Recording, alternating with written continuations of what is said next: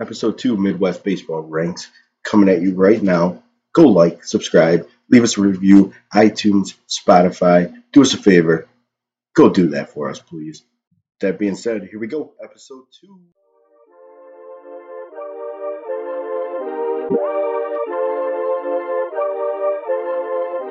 Coming back, episode 2 Midwest Baseball Ranks.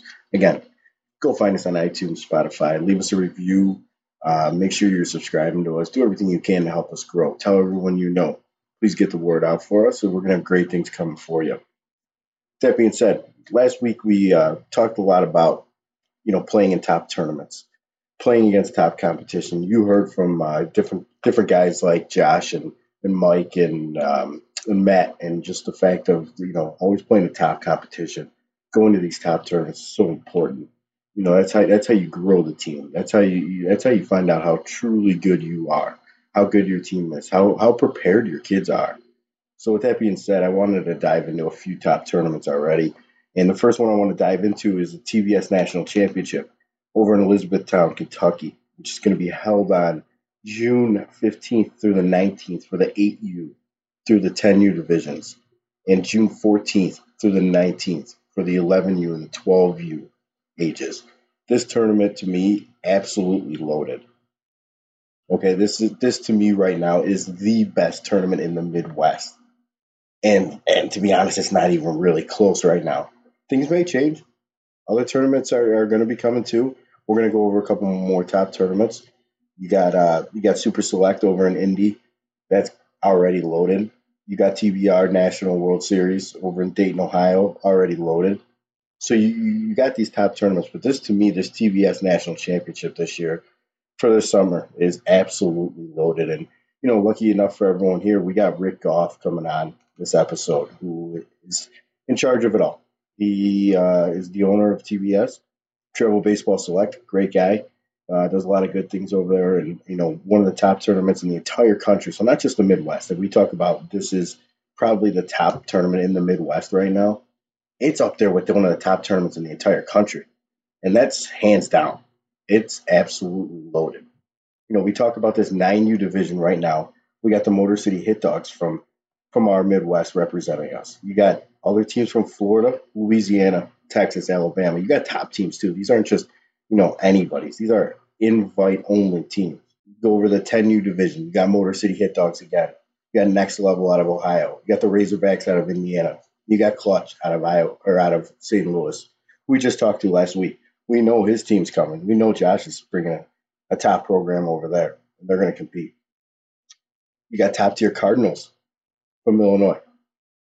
Top tier Cardinals, uh, the former Springfield Cardinals for the 10U division, converted over to top tier Cardinals. Interested to see what they do. That team is uh, quite special. So not only do you have those teams too, you got top teams in this 10U division from Georgia, Mississippi, Texas, North Carolina, Tennessee, Alabama, and Florida. I mean, this is crazy.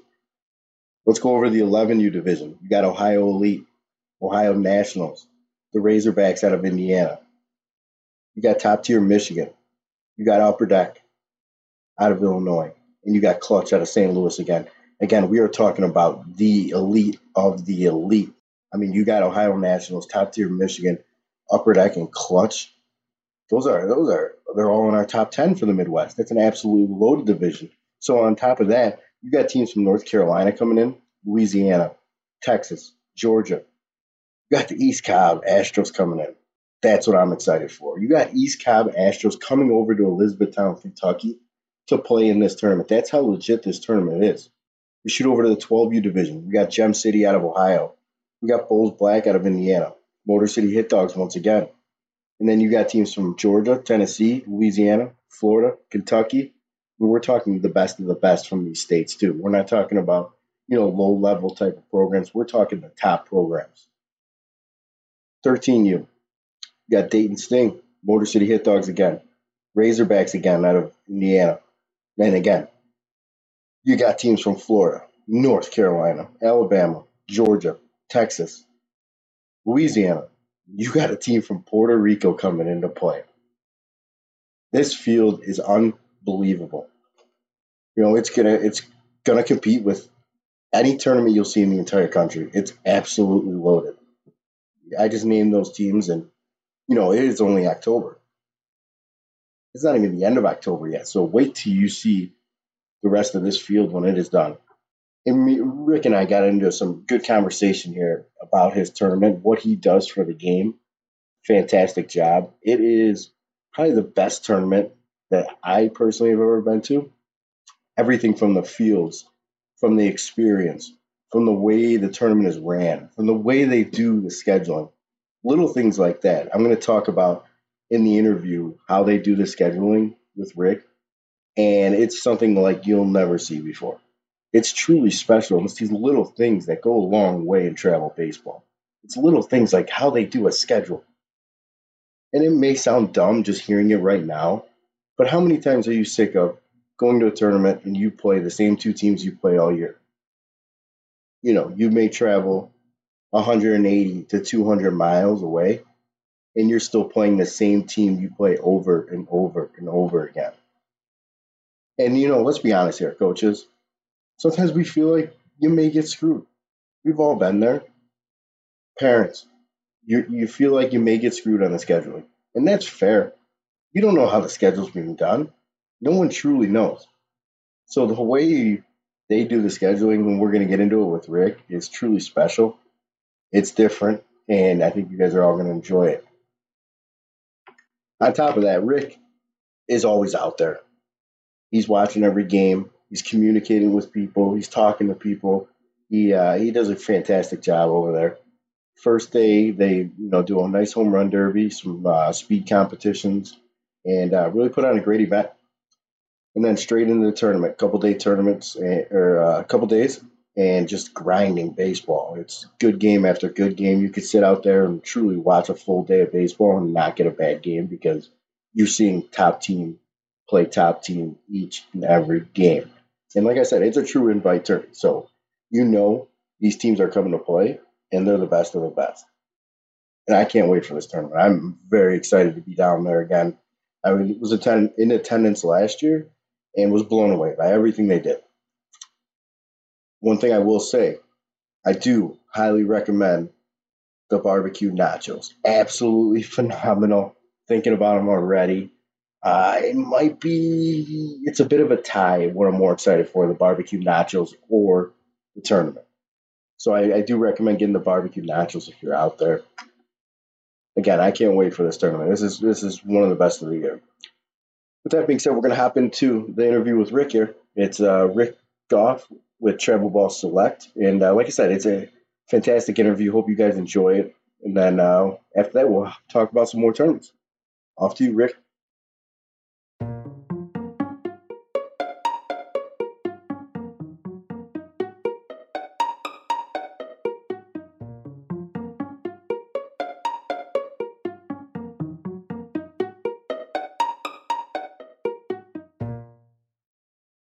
All right, everybody, welcome back. I have Rick Goff joining us today, uh, president of Travel Ball Select, TBS. Rick, thanks for joining us. Oh, thanks for having me, man. I appreciate it. No problem, Rick. Let's talk about this tournament that you're running, TBS National Championship. You know, it, you're running it again. Last year was one of the best tournaments in the Midwest and one of the best tournaments in the entire country.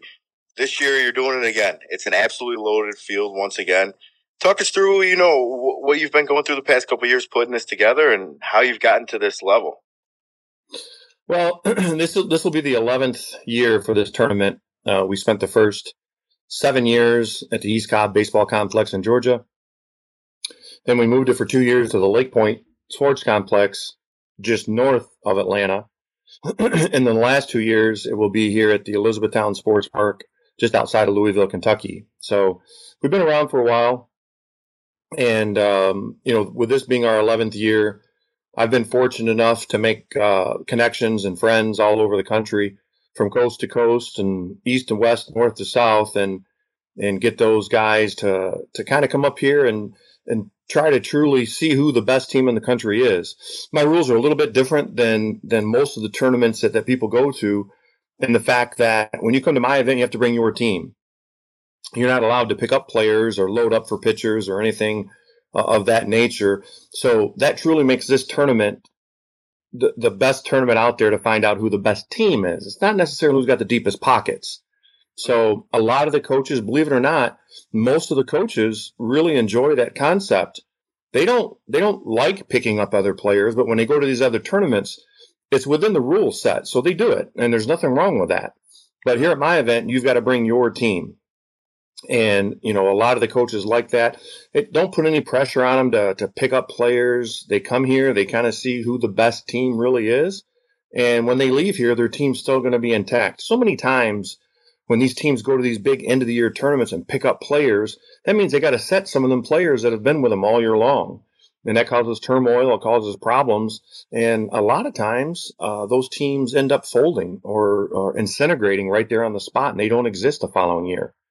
So I've heard it from numerous coaches uh, over the course of the 11 years that uh, they like that rule, and that's why they come here because they know when they leave here, win or lose, when they leave here, their team's still going to be intact.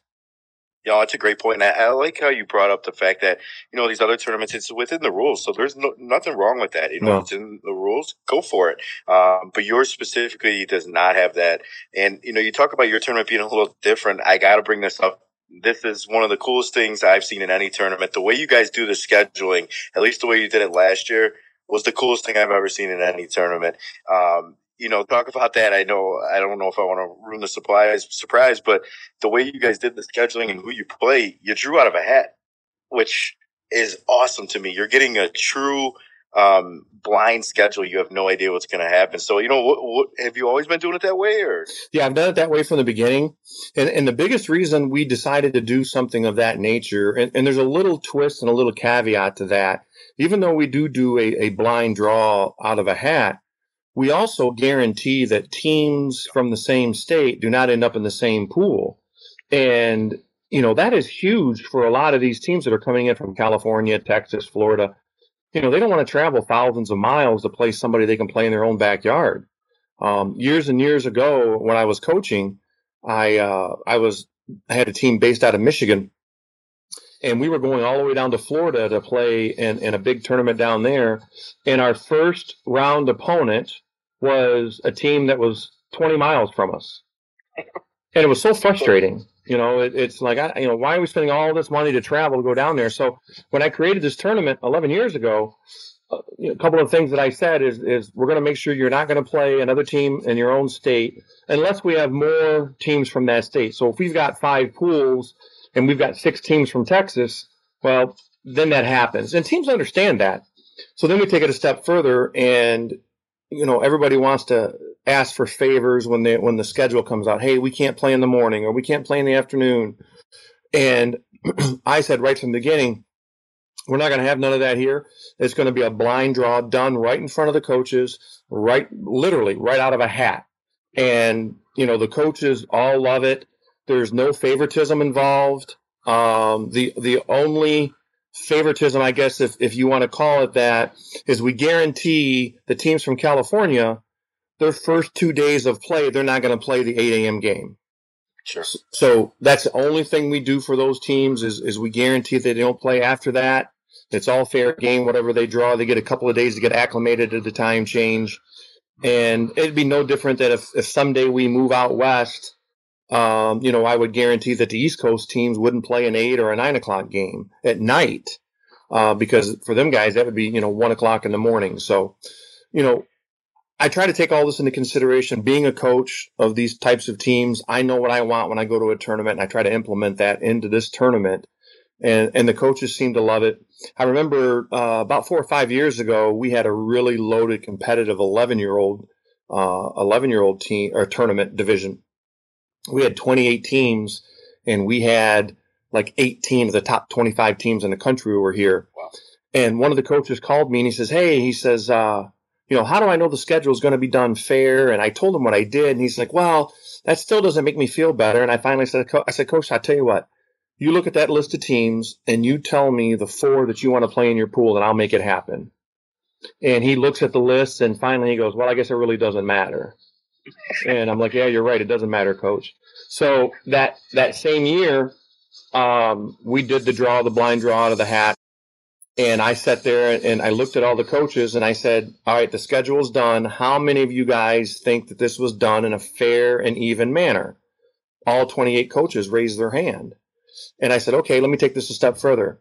If this is a schedule that I had pre made and handed to you when you walked in the door for this coaches meeting, how many of you guys would have would have thought that I screwed you and this was the most unfair schedule you ever seen in your twi- entire life?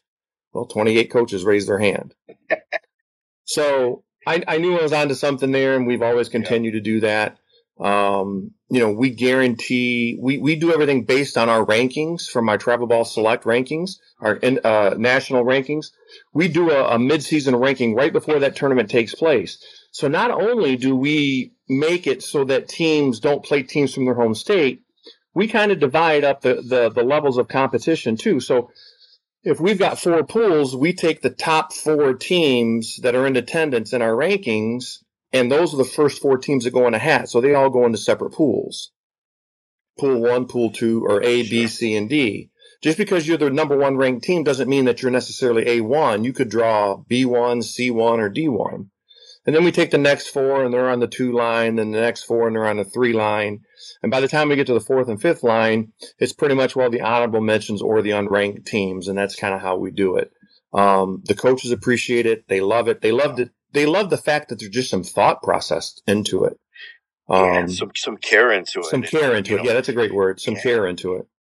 Right. And I think it's really cool. And, you know, you guys do a fantastic job with your rankings too. And the schedule to me is such a little thing that goes a long way. You know, the day before the tournament starts, you're there and you got a big group. You got all the coaches, you got the players, you got family watching in the background and just seeing who you pull. And like you said, at the end of the day, it doesn't matter because you're playing a top team no matter what. It's just the fact that exactly like you said, they care. And, and, you know, you don't want to, coaches always got something in the back of their minds where we got screwed here, we yeah. got screwed here, but that's not the case here. Yeah, so it, I, I, appreciate it. It works out, and and we try to divide it up too. So if it's eight, let's and I'm just going to use hypotheticals here: A one, B one, C one, D one. So A one might play the early game on the first day, um, and and B one might not play until four o'clock in the afternoon. Right. So all of that times, the way you play, the way it breaks out is all dependent on the draw. And every coach loves that aspect. I mean, I hear them all the time. They go to these other so-called bigger tournaments and, and the schedule's already predetermined and, and everybody just kind of scratches their head. They're like, how did they come up with this? Or, you know, so and so got a better draw because they go to more of their tournaments. Listen, we've been doing this for 11 years everybody out there is trying to imitate what we do at TBS. And I know one big tournament finally changed their format last year to go double elimination. Up until last year, I was the only team that did double elimination. Yeah. Yeah. But I, I, I, got a feeling I know what tournament you're talking about, and they did a good job too. But the format you run, absolutely phenomenal. College World Series type of elimination. It's it's awesome. Yeah, at, at the last minute, this this other organization decided to go double elimination because they got so much pressure from all these teams. Sure. Because they used to be single elimination, and they they changed it at the twelfth hour to go double elimination. So, listen, if it helps the teams and benefits them, hey, I'm all for it. I doesn't I don't care what it took to get them to change. You know, it's it's uh, like I said, everybody's out there trying to be like the TBS Nationals right now, and and I take that as a compliment. Yeah, I agree. And so not only the rules you guys are doing, the care you're doing, the complex you guys have over in Elizabethtown, Kentucky, one of the best I've seen in the entire country. And, you know, it's phenomenal. It, the, the, from everything from the fields, the, the parking lot's gorgeous. The, you're hitting home runs into the parking lot. It's uh, you know, just a fantastic complex again too, and it's one of the best in the country. It's truly, it's truly a youth complex, and that's what I try to tell everybody. The the the nice thing about moving this to Elizabethtown is it it was built for youth baseball. And what I mean by that is it's 12 diamonds, uh, 12 fields, all the same complex. So you don't have to go off site. You're not, you know, having to fight with GPS and trying to figure out where your next game is. All your stuff is right there. And four fields are uh, built with 210 foot fences, 200 to 210 foot fences. There's six fields. The fences are 250 feet. And then they've got two regulation high school fields that we play our 13U 6090 on. So there's no temporary fencing. It's all permanent. Um, so the teams really, really like that. They get that feel. And listen, there's some tournaments out there that have temporary fencing. They do a nice job with it. But let's face it, it's still temporary fencing. And it still doesn't have the same look. When you come to Elizabethtown, all the fields are youth dimensions for whatever age that you're playing. And man, I, I was, I was a little nervous last year when we moved it to Kentucky, um, because I mean, let's face it, Kentucky is in the middle of nowhere, right? Nobody, nobody wakes up in the morning going, "Hey, we're going to go play a big national event in Kentucky." Yeah. But you know, based on the reputation, the history that we had, these teams, you know, I had one coach tell me, he says, "Rick, you could run a tournament in in North Dakota, and we would be there." So that made me feel good, made me feel a little bit better about it. And when these teams actually got to Elizabethtown and saw the park for the first time, they're like, I don't know what we were worried about. This place is absolutely gorgeous. It's beautiful. The park does a great job. They actually overstaff uh, employees, so you won't find uh, scrap pieces of paper or anything anywhere in the park because they they overhire people to make sure that park stays clean for you guys at all times. And and that's appreciated not only by me but it's appreciated by the teams the fans the parents everybody like that. So they do a great job out there yeah, they do, and, and even from the concession stands, you have five, six people working at the same time. Yeah, uh, concession stands were phenomenal. I recommend the barbecue pulled pork nachos. Barbecue pork nachos, yeah, they were. Oh, that's probably the biggest hit out there. Yeah, they were to die for. Phenomenal. Yeah. and you, so back to the fields a little bit. I did want to mention you talk about two 10 foot fences it, it's, it's a lot further than 210 it seems like because they are a little higher it's uh so it, it truly is a perfect size for that you know 9u 10u yeah. um it's it's exa- it's perfect it's you got the height on the fences and 210's a good spot so um the fields are fantastic and great job last year. Let's kind of hop into last year a little bit. You know, I wrote down all the phenomenal teams you had. I don't think we're going to get into all of them because you just had, you know, the, the best of the best. You had the Motor City Hit Dogs and, you know, the top tiers, uh, Clutch coming this year, um, Upper Deck last year. I mean, just loaded field. And, you know, last year being the first year in Kentucky, kind of talk about that tournament, how it went last year. Any teams that really, you know, impressed you to the, to the next level? Yeah. I, I mean, it's, it's a situation when you put something together like that, it, it's really, uh, it's, it's a trying time because all of these teams in their local market are the big dogs. You know, they win all of their local tournaments. Well, you, you bring them to an event like this or these end of the year tournaments, and it's bound, someone's bound to get their feelings hurt because they are going to lose and they're not used to losing. And that's always a challenge for my staff and I uh, onto that because, you know, with that tempers get a little get a little heated. Um, things tend to to get escalated a little bit. So you know, I spend a lot of time with my staff on how how to deal with those types of issues, how to deal with those types of things that, that come up that don't normally come up at these local localized tournaments. Uh, the field we had last year was outstanding. You know, you mentioned the Motor City Hit Dogs and, and Upper Deck were there. That's in the younger ages and the older ages. You know, we had uh, uh, ZT Elite from California, and we had East Cobb Astros, and and that 12 year old tournament last year was was by far the the most competitive tournament in the entire country uh, for the 12 year old division. Um, it was it, it, was just insane the amount of, of talent that was there. Kids throwing 80 mile an hour. I think we ended up with I think we ended up with six kids at 12 that hit 80 um, for for the week that we were there. And then there was I mean, a ton of kids throwing 73 and above. I mean, it was, it was just right. insane. Um, the games were great. The competition was great. The, the teams had a great time. And if you look at my list last year, I've got a rule in the TBS Nationals that regardless of where you are, and let me put a sidebar into that. In order to come to TBS Nationals, you have to be on, be ranked in our end of the season ranking. That's how you get your initial invite. But we do have a rule, regardless of what happens, if you guys play in the TBS Nationals, you're automatically grandfathered in the following year if you want to come. And so we had 20, I believe we had 26 teams in the 12 year old division last year, and 16 of those took advantage of the grandfather clause and came back for this year. Um, so, you know, that was, that was good. That that gives you a core to, to work with, uh, led by these Cobb Astros, who were last year's number one. They they were actually yeah. the first one to sign up. So, um, you know, when when a team like that signs up, the rest of them you know, are sure to follow. Yeah, they flock. Right? Yeah, it's uh, yeah, and I love that you're getting a true invite tournament. You know, it's it's rare these days. It's uh, you know, you're really getting the best of the best when you come here. You're not getting a game off. Every single team you play is going to be a top ranked team. Well, we are we are limited in the number of teams we take. We take 20 teams per age group, and two reasons for that. Um, one is we want to keep it limited. We're not about uh, quantity with the teams. I know some teams out there they advertise, "Oh, we've got 80 teams." Well, okay, you've got 80 teams. In any given tournament, you're probably no matter what you do, you're only going to play five or six of them, maybe seven if you make it to the finals. So even though there's 80 there, you're only going to play five or six of them anyway. And so we're more about uh, quality as opposed to quantity. So we bring in 20 high level competitive major teams. Um, and the second reason we only take 20 is because that's the number that I have figured out that I can take and keep everybody right there at the Elizabethtown Sports Park.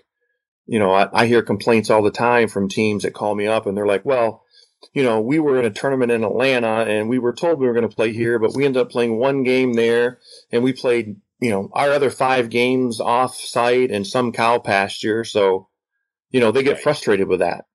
And I mean, trust me, I could, I could probably add teams to my tournament and, and do exactly what they do, but that's not what it's about with TBS and, and the TBS Nationals. We want to keep everybody on site. Teams bring multiple teams within the organ or organizations bring multiple teams. So they have brothers on there. The, the parents are not uh, stressed out they can watch all their kids play in the, in the same complex, know where they're going every day, and it just makes life easier on, on all of these teams, knowing every morning they get up, they're going to the same park, and it's a beautiful park. Yeah, no, that makes sense. And it's it's it is a beautiful park, and you know one thing that kind of dawned on me too is you have some of these parks, and it's so spread out. It takes you 25, 30 minutes to walk to one of the fields. Everything's oh, yeah. kind of built in together, and it takes five minutes to get to each field. So that's something you know, small details again that just go a long way. Well, on top of that, we're constantly running golf carts around for yeah. people, um, whether it's parking lot or they need to get from from the red quad to the green quad because they're watching a sibling or something. We have golf carts there giving people rides um, to all the adults and stuff. We don't we don't give rides to the players just because we just don't want to get into that misconception that we're playing favorites to one team over another. And it, so it's not that we don't like the kids.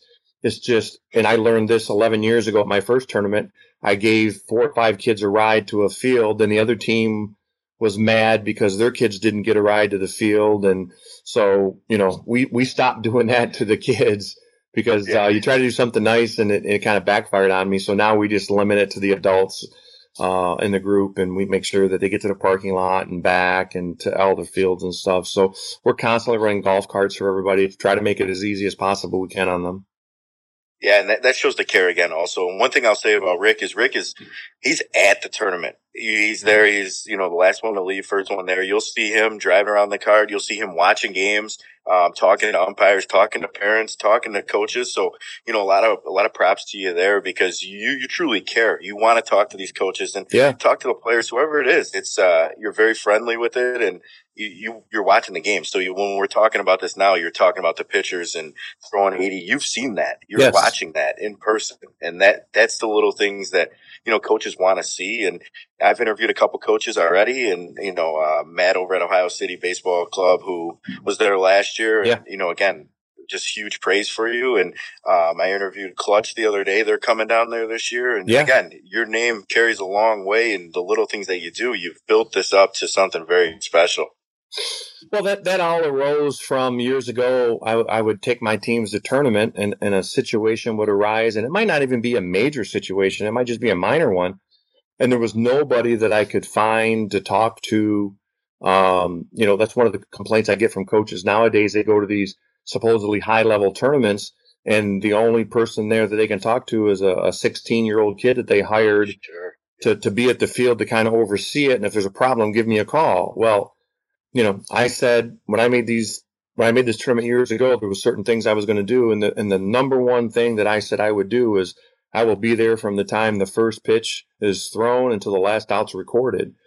And that makes for some long days, but you know, I want my my teams and my coaches to understand that they've got a problem that, that there's someone there that they can go to and, and they can find and they don't have, they don't have to uh, search for anybody and, and not get any answers.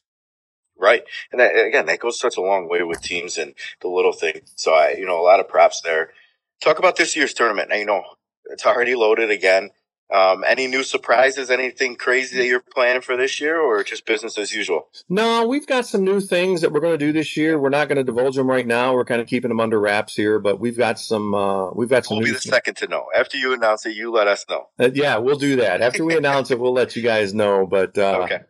You know, it, it just kind of seems that every time I announce that I'm going to do something, there's other tournament organizations out there that decide they're going to do it too. So we're we're going to keep a few things to ourselves this year and, and kind of see how that goes. And um, but you, you asked about the surprise, some surprises. I can tell you one surprise right now, and that is the fact that here we are in the middle of October, and for the first time ever in the history of the TBS Nationals, we had an age group um, that filled up before the end of October.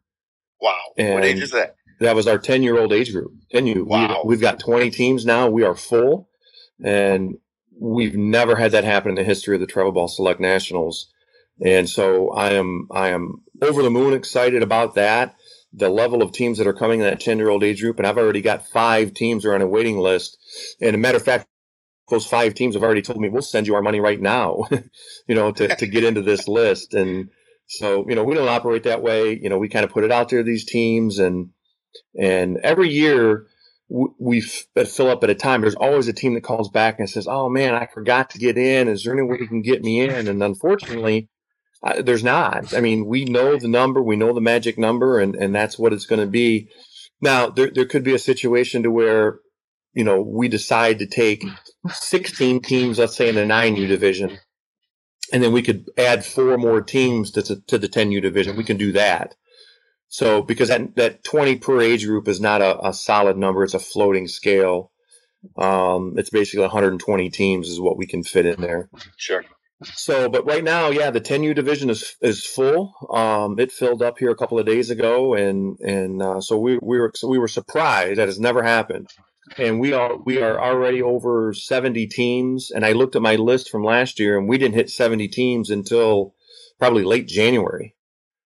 Um, so we're we're three months ahead of schedule with with teams coming in and and I I send emails to these teams daily. I'm like, listen, guys, you think I'm joking, but once we hit 20, we're going to be full, and and I I hope that you don't miss out on this event. Yeah, no, it's funny you mentioned that. When you first announced the dates and everything, I checked it out, and I went. It wasn't even a week later, and it was just top team after top team after top team. It took you know one week for these teams to start filing in, and that's absolutely crazy that you already have an age group filled up. But again, that shows that this tournament is the real deal. Well, and, and so how we kind of do it is we kind of give the teams that were here last year, we give them about 30 days to decide whether they want to grandfather in. Then after that, we kind of go to our ranked teams and you mentioned Clutch. You know, they they were one of the teams that once it ran its course for the teams that were there last year, we opened it up to the rest of the teams, and and Clutch was one of the first ones to to jump in and get in, and and uh, you know he said he'd heard about it um, from other coaches that had been there, and and he he already had it on his he, he told me he already had it on his tournament list before he even got accepted. so he was he was pretty confident. Yeah, he's got a he's got a great ball. Yeah, ball club. Their nine U team or ten U team this coming year and eleven U team this coming year. They were both ranked uh, number two, I believe, in our Midwest rankings. Both of those age levels. So uh, you know, phenomenal teams. And you know, I kind of want to talk about you know the rankings that you guys do, the videos that you guys do. It's just it's phenomenal work. So for those of you that have not checked it out, um, you know, go check out their Facebook and uh, what you guys do with the videos and stuff, I think is really cool and uh, great for baseball. And uh, you know, all the effort you put into that. I appreciate that. Um, you know, joining in with the the athletic sports group this past year really opened up a lot of resources and availability and some things that we wanted to be able to do at Travel Ball Select. It, it gave us the opportunity to do that. You know, before we were a little bit uh, handcuffed on on some things that we wanted to do, not necessarily having the right, right connections in the right places. Joining up with Athletic Sports Group allowed us to do that. Um, and the biggest one, is, as you mentioned, is the ranking show that we do. I mean, we actually go into a TV studio in Louisville, Kentucky, and, and rent out some time there, and we and we do that show right there in the in the studios at at uh, a TV station there in Louisville. So, right. um, you know, we've got some things. No sooner than we wrapped up last year's show that we sat down with the producers and everything at the TV show, and we've already got ideas for bigger and better for next year. So um, they they really enjoyed it at the TV station. You know, I was a little concerned when we went into the TV station that they was just gonna they were gonna treat us as just another person coming in there doing something. But sure. they all got behind the youth baseball rankings and they thought it was such a great idea and a neat project for them guys to work on. So once we were done, I mean, it wasn't five minutes after we were done filming that uh, a couple of the guys said, "Hey, you know, how would you feel about you know doing this for next year because it's going to add you know with graphics and designs and, and everything else." And so I was fortunate enough with that uh, to transpire. And then we have our podcast, which is the lineup that we do every Monday night, uh, seven o'clock. And we do it live from our studios right there in Louisville at our home office. Um, that was a project that I wanted to get going, you know, years and years ago, but it's always put on the back burner. And, and now we've got the resources to be able to do that. And, and everybody seemed to enjoy it.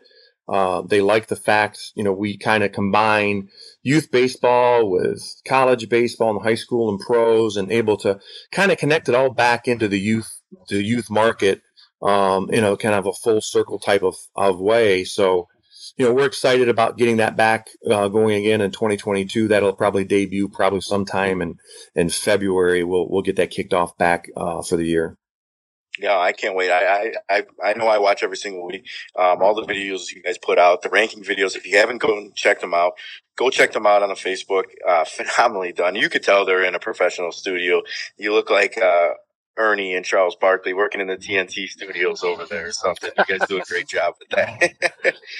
so, you know, one more question I got for you here. Sure. What's kind of one moment that sticks with you that comes to mind um, when running these tournaments? You know, whether it's a play you saw, a player you saw that was special, or a team win, whatever, whatever it may be. What's kind of one moment that you know really makes you wake up and love this job that you do?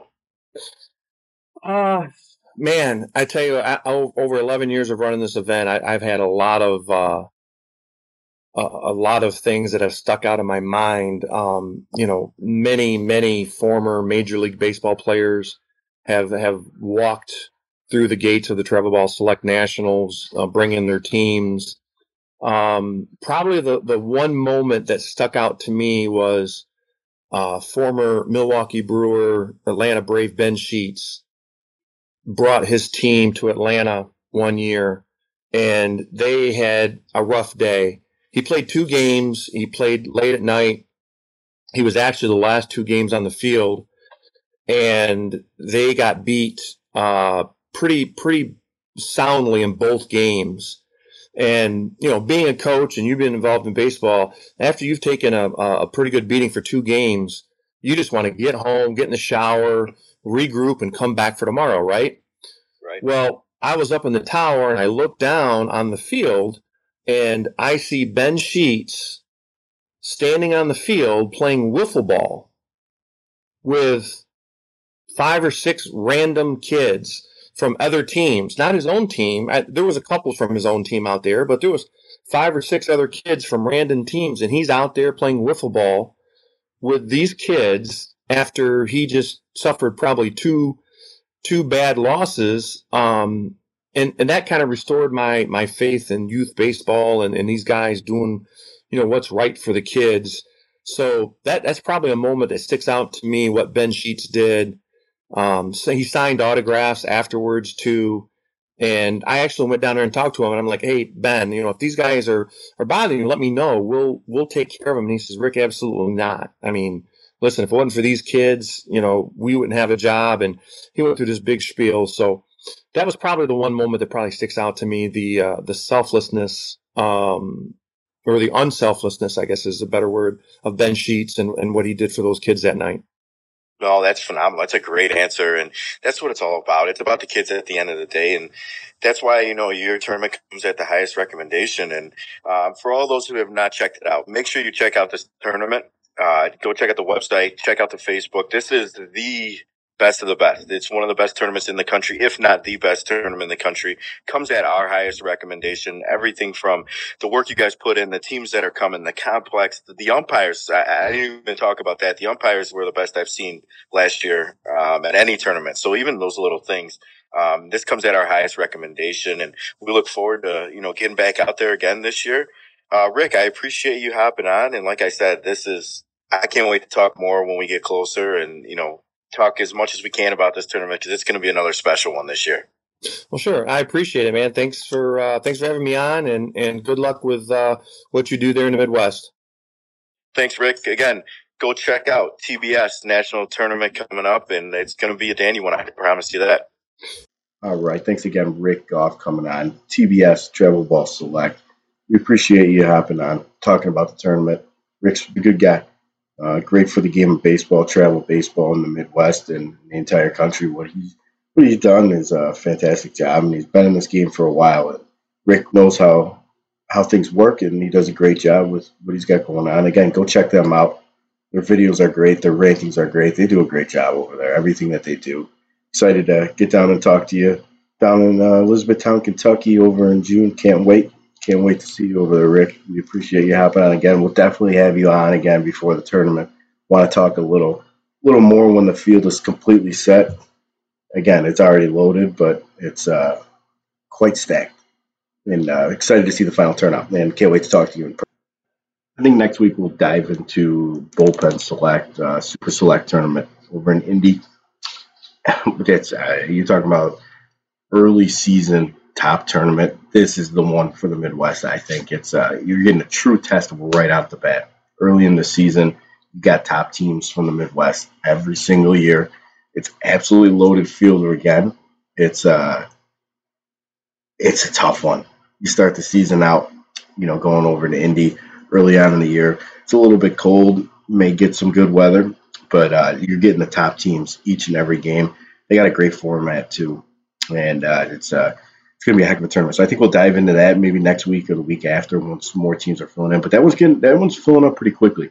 So for those teams that are looking to you know hop in that, you might not want to wait too long. I saw a couple of the older age divisions are already uh, looks like close to booked. I don't know how many of those those 13U and uh, 12U divisions take, but there was quite a few teams there. Even over in 11U, I think there was about 15, 20 teams somewhere around there. So, you know, for those of you that are looking for that early season tough test, that, that's the place to be. Super Select over in Indy, always going to be one of the top tournaments in the entire Midwest. And quite frankly, you know, I, I just talked at the beginning of the year, but, you know, throughout the whole year, that's really one of the best tournaments you're going to get in the Midwest. So definitely go check that out. Bullpen always does a fantastic job with their tournaments, too. So that's, that's where you want to be at, at the beginning of the year. And guys, let us know of top tournaments that you're looking at top tournaments that you know you already see teams that are joining and it, it looks pretty good. We want to know. We want to be at these tournaments, and we're going to be at tournaments each and every single weekend. Whether it's myself or it's whether it's a representative of the company of Midwest Baseball Ranks, we're going to be at tournaments every single weekend. We want to know where you guys are going. We want to make sure that we are there. We want to see you guys play. All these top teams, we want to see you guys play. These middle tier teams that are trying to get in the rankings, we want to see you play. Okay, we want to watch everyone play. We're going to do our best to get to each and every tournament that we're able to every single weekend. We will be at a tournament every single weekend. I can promise you that. Watching you guys. So let us know where you're going. Shoot us, a, shoot us a message, shoot us an email, shoot us a DM on Instagram, whatever it may be. Just let us know what you're thinking about.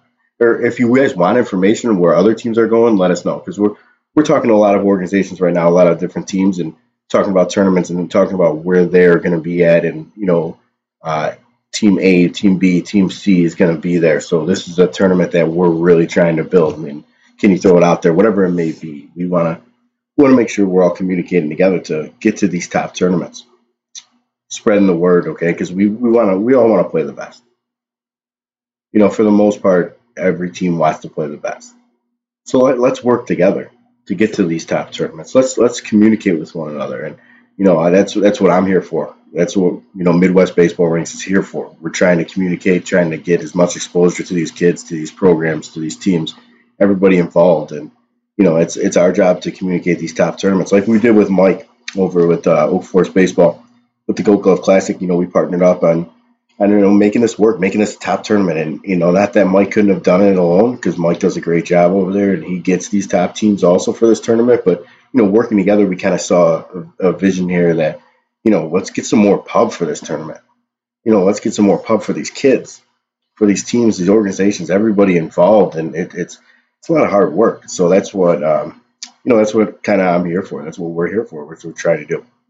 Again, uh, you know, that's another tournament too. It's that one's real close to filling up. It's uh, you guys are on your last legs there, so make sure you go check that one out. Uh, Glove Classic over in Oak Forest, Illinois. Mike Strelo, guest last week. Really, really appreciated that one. I, I know you guys all enjoyed that one, and uh, all the other guests last week. So that definitely a good one. All right, let's hop into another topic here. With with the podcast each and every week, I do want to give a special shout out to our players of the week. We're going to be doing it each and every week throughout the entire season. A little bit during the winter. You guys got some winter tournaments. We've been doing it in the fall so far, but once that season gets started, we're going to have a player of the week each and every week. Uh, you guys are going to get a swag bag in the mail. You know, some some gear for you, some fun stuff. You know, you guys deserve it. Putting in all that hard work. You guys have a good game. You have a good weekend. Make sure you let us know. Tag us and stuff. Send it to us, whatever it may be. Make sure you let us know. You never know. You just may have one good game. Don't feel discouraged about sending that to us. It might just be one home run or, you know, three perfect innings that you pitched, whatever it may be. We're going to look at little things, okay? We want to make sure that you guys are getting the pub that you deserve. So, you know, last week was our first episode. So we haven't been able to go to the Players Week, but each and every week we're moving forward. We're going to go over the Player of the Week, give them their special shout out that they deserve. Let's start with the week ones. We had two players of the week, week one during the fall. I got Mason Needham out of uh, top tier Michigan. Big grand slam and their big win. Congrats, Mason. Along with that, we had Jack Nakanishi out of the Dunham Bulls over in Illinois. Had a heck of a weekend in week one with uh, four games going seven for seven with seven RBIs, triple sevens. Good job, Jack. Uh, week two, we had uh, Dylan Radar from Geneva Blue. He had a three-run bomb and uh, I saw a video video of him swinging that bat. Heck of a heck of a swing over there. So three run bomb and a nine seven win week two. Over week three, we had uh, Mia Ramirez, Stoppers baseball out of Illinois. She uh, she had a heck of a weekend over in the tournament in Iowa, seven thirteen with uh, five runs, bunch of stolen bases. Good job, Mia. Week four, we had Braden Nguita from top tier Navy over in Illinois. Pitched uh, three and a three and a third, no hits, no runs, couple Ks. Week five, we had uh, Brendan Carlson out of Naperville Renegades. Uh, two home runs on the weekend with five RBIs. Also threw a complete game with 11 Ks on the mound. Second place finish for uh, the Fall League over in the 11-12U division with uh, Oak Forest Baseball over there. Shout out to Mike Strelo. So congrats to everyone. And uh, we have the new one for this week. For week six, out of uh, Team Chicago, David Dones. He uh, had a heck of a fall season. Bat 720 for the final stats for the weekend for their playoffs. Playoffs, which they uh, ended up winning the championship. He batted 400, seven stolen bases, was 2 0 on the mound, four innings pitched was 7K. So congrats, David. You uh, are the newest player of the week. Midwest Baseball ranks player of the week. We're going to talk about it each and every week. We're going to have teams of the week. We're going to be talking about them on the podcast too. You're you can name team of the week. We'd love to for you to hop on the pod, talk about the team, talk about the big win that you had, big tournament win that you had, whatever it may be. But we want to make sure we give you the recognition that you deserve. So make sure you guys are submitting to us. Send us an email, shoot us a DM on Instagram, shoot us a Facebook message, whatever it may be.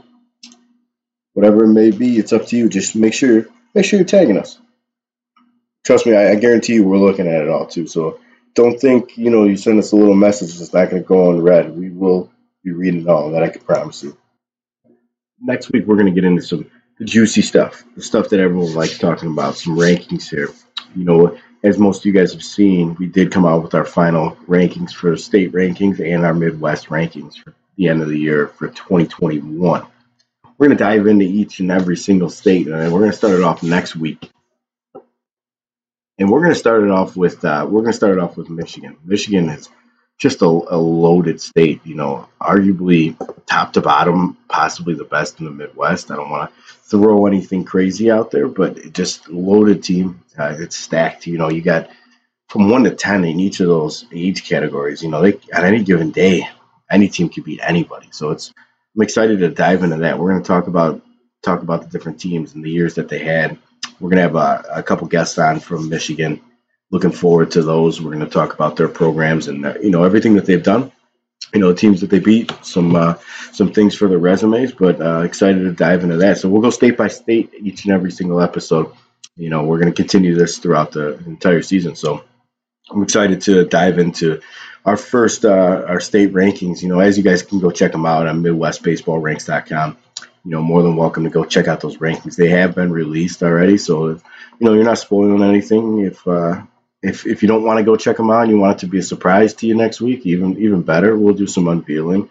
Uh, it's uh, some release in there, and uh, can't wait to dive into that. I'm I'm real excited. There's a couple age divisions over there that are just uh, just tough, just tough baseball. You know, from like I said, one to ten. You know, any given day at a tournament, state tournament, whatever, local tournament, whatever it may be, you, you're going to see these teams there. So excited to dive into Michigan uh, with some some good guests over from from Michigan. Really, really excited for that one. Can't wait for that. And uh, after we complete all the state rankings, we're going to dive into the Midwest rankings too, which you know th- those those aren't easy. These are these are some heck of heck of teams, man. It's uh it's the best of the best. It truly is, and that's why we we ranked 50 of them for each and every age level, and it's uh they're not easy to do. These are these are these are good baseball clubs. So looking forward to diving into those. And like I said, while we're on the website talk, if you haven't gone, check us out, MidwestBaseballRanks.com. We got we got plenty over there. We got state rankings, Midwest rankings. We got some team profiles, and we're trying to build up. Make sure you send us your information, okay? Make sure we're, we're putting you in the on the website. You know, this is all for you guys. We got player profiles coming soon. Trying to build that up right now. We're working on that. We uh we're gonna be traveling the Midwest this off season. We want to come see your program, so you know, we got we got some lined up already. We uh, we want to get more on the schedule. So reach out to us. Let us know. Hey, we would love for you to come down to our program. We'll come check you out. Do some tests there. We'll put some videos together. We uh, we got a lot of content coming here. Check out the store. Go buy a T-shirt, buy a hoodie. Support the brand. They're pretty cool looking too. I got mine on right now. Got a got a nice little Midwest baseball ranks T-shirt. Looks looks nice. Fits good. Go buy yours now. Players of the Week also could be found on there. And this is the biggest one right here. The contact us button. Contact us. We want to talk to you. We want to talk to the coaches, everyone. I've discussed this before. Please reach out to us because we're trying to, you know, talk to as many people as possible here and trying to grow this. And can't do that without you. So make sure you reach out to us. I appreciate and thank all of you that have reached out to to us already. It's uh, it's helping a lot, but the more the better. And you know, this is this is one big community, one big family, and you know, you talk to one coach and he's introducing you to another coach, and that's what it's all about. And there's a couple people that have already done that. It's uh, something to me that's uh, you know pretty special. I'm going to give a special shout out over to uh, Andrew uh, Andrew Meyer out of um, out of uh, Michigan. Introduced me to uh, a guy over in Ohio. He introduced me to Nate Smith from uh, Upper Arlington, and just you know, they become friends because of baseball. They didn't know each other, and you know, they met by playing one another, and they became friends. And now, you know, I met Andrew. Andrew introduced me to Nate, and you know, it's just one big family. Like I said, continue to you know pass contact information along. We're all in this together. Everybody wants to grow this travel baseball game, and we are all this to grow the Midwest and you know get as much exposure. We want to we want to we want to be up there with the South, and you know again, our level of baseball is just as good as teams in the South. Are teams in the West Coast. It's just we haven't always gotten the same pub. So this is what we're here for. So continue to spread our name as much as possible, and we'll do that for for everyone else involved. So pass along any information on us. Coming up next, I got Andrew Meyer over from MC9, Motor City 9 out of Michigan. Andrew, head coach of the 9U team last year, going to be 10U this coming year great conversation about how he's prepared his team to play this uh, top level baseball. Playing 8U twice really, really helped this team out a lot. And uh, looking forward to uh, you guys getting to hear this interview. It's, uh, it's a good one. Talk about having fun that's what it's all about. It's all about these kids having fun and celebrating success and enjoying these moments and taking it all in. So, with that being said, let's hop right into it. Let's go, Andrew. Here we go. All right, welcome back, everybody. I got Andrew Meyer from Motor City 9 out of Michigan. Andrew, appreciate you hopping on the uh, call with us here. Yeah, thanks for having me. Excited to be here.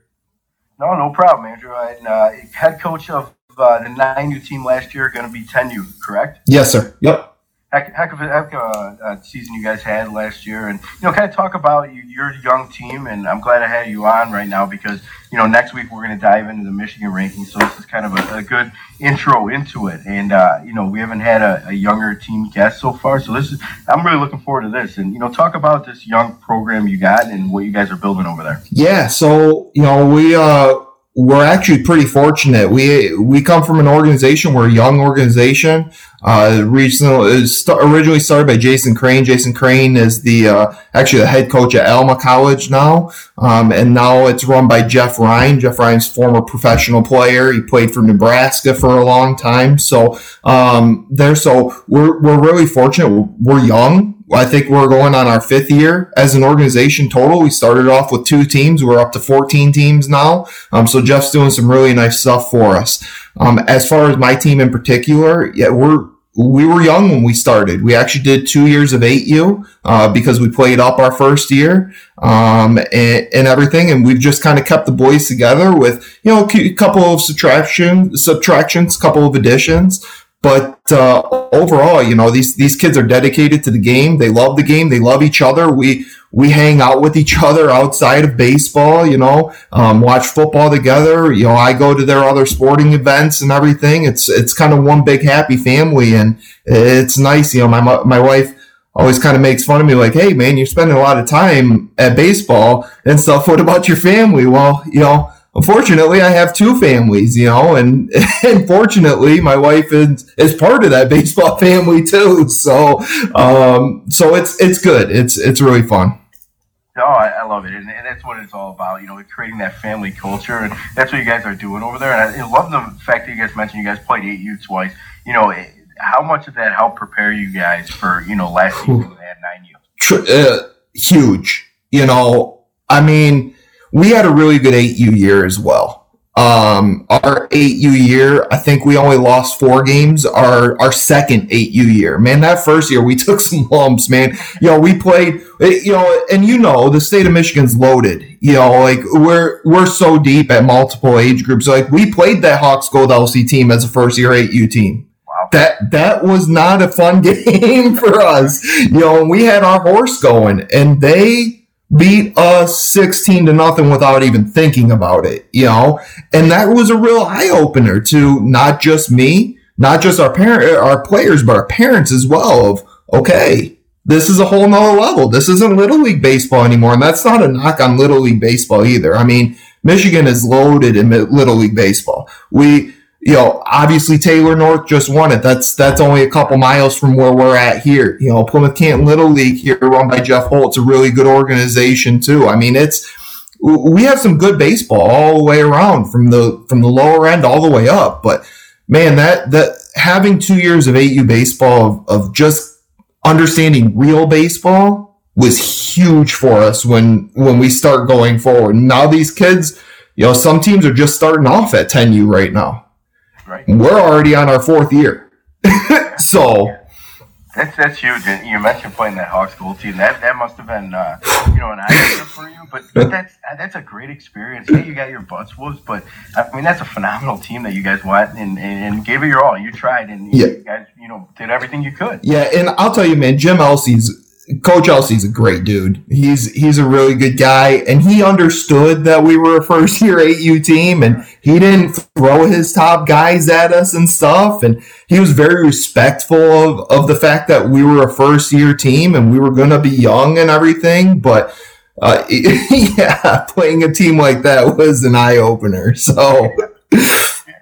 Yeah, and you, you talk about Michigan being a loaded state, and it truly is. It's one of the top, uh, you know, probably in the entire country, just top to bottom. You got teams ranked one to ten that can go any way on any given day. So, you know, talk about how you guys are able to compete. You know, you got Motor City Hit Dogs, right? I assume it's you know pretty close to you guys too. So, talk about how you guys are able to compete with these other top two teams in Michigan. Yeah, it's funny that you say that. Obviously, um, Motor City Hit Dogs. I mean, that's national brand. They have you know they got locations in Arizona. You know, like they're they're a big time ball club, and then we have D backs Elite that's right down the street from us as well. That they're a national organization.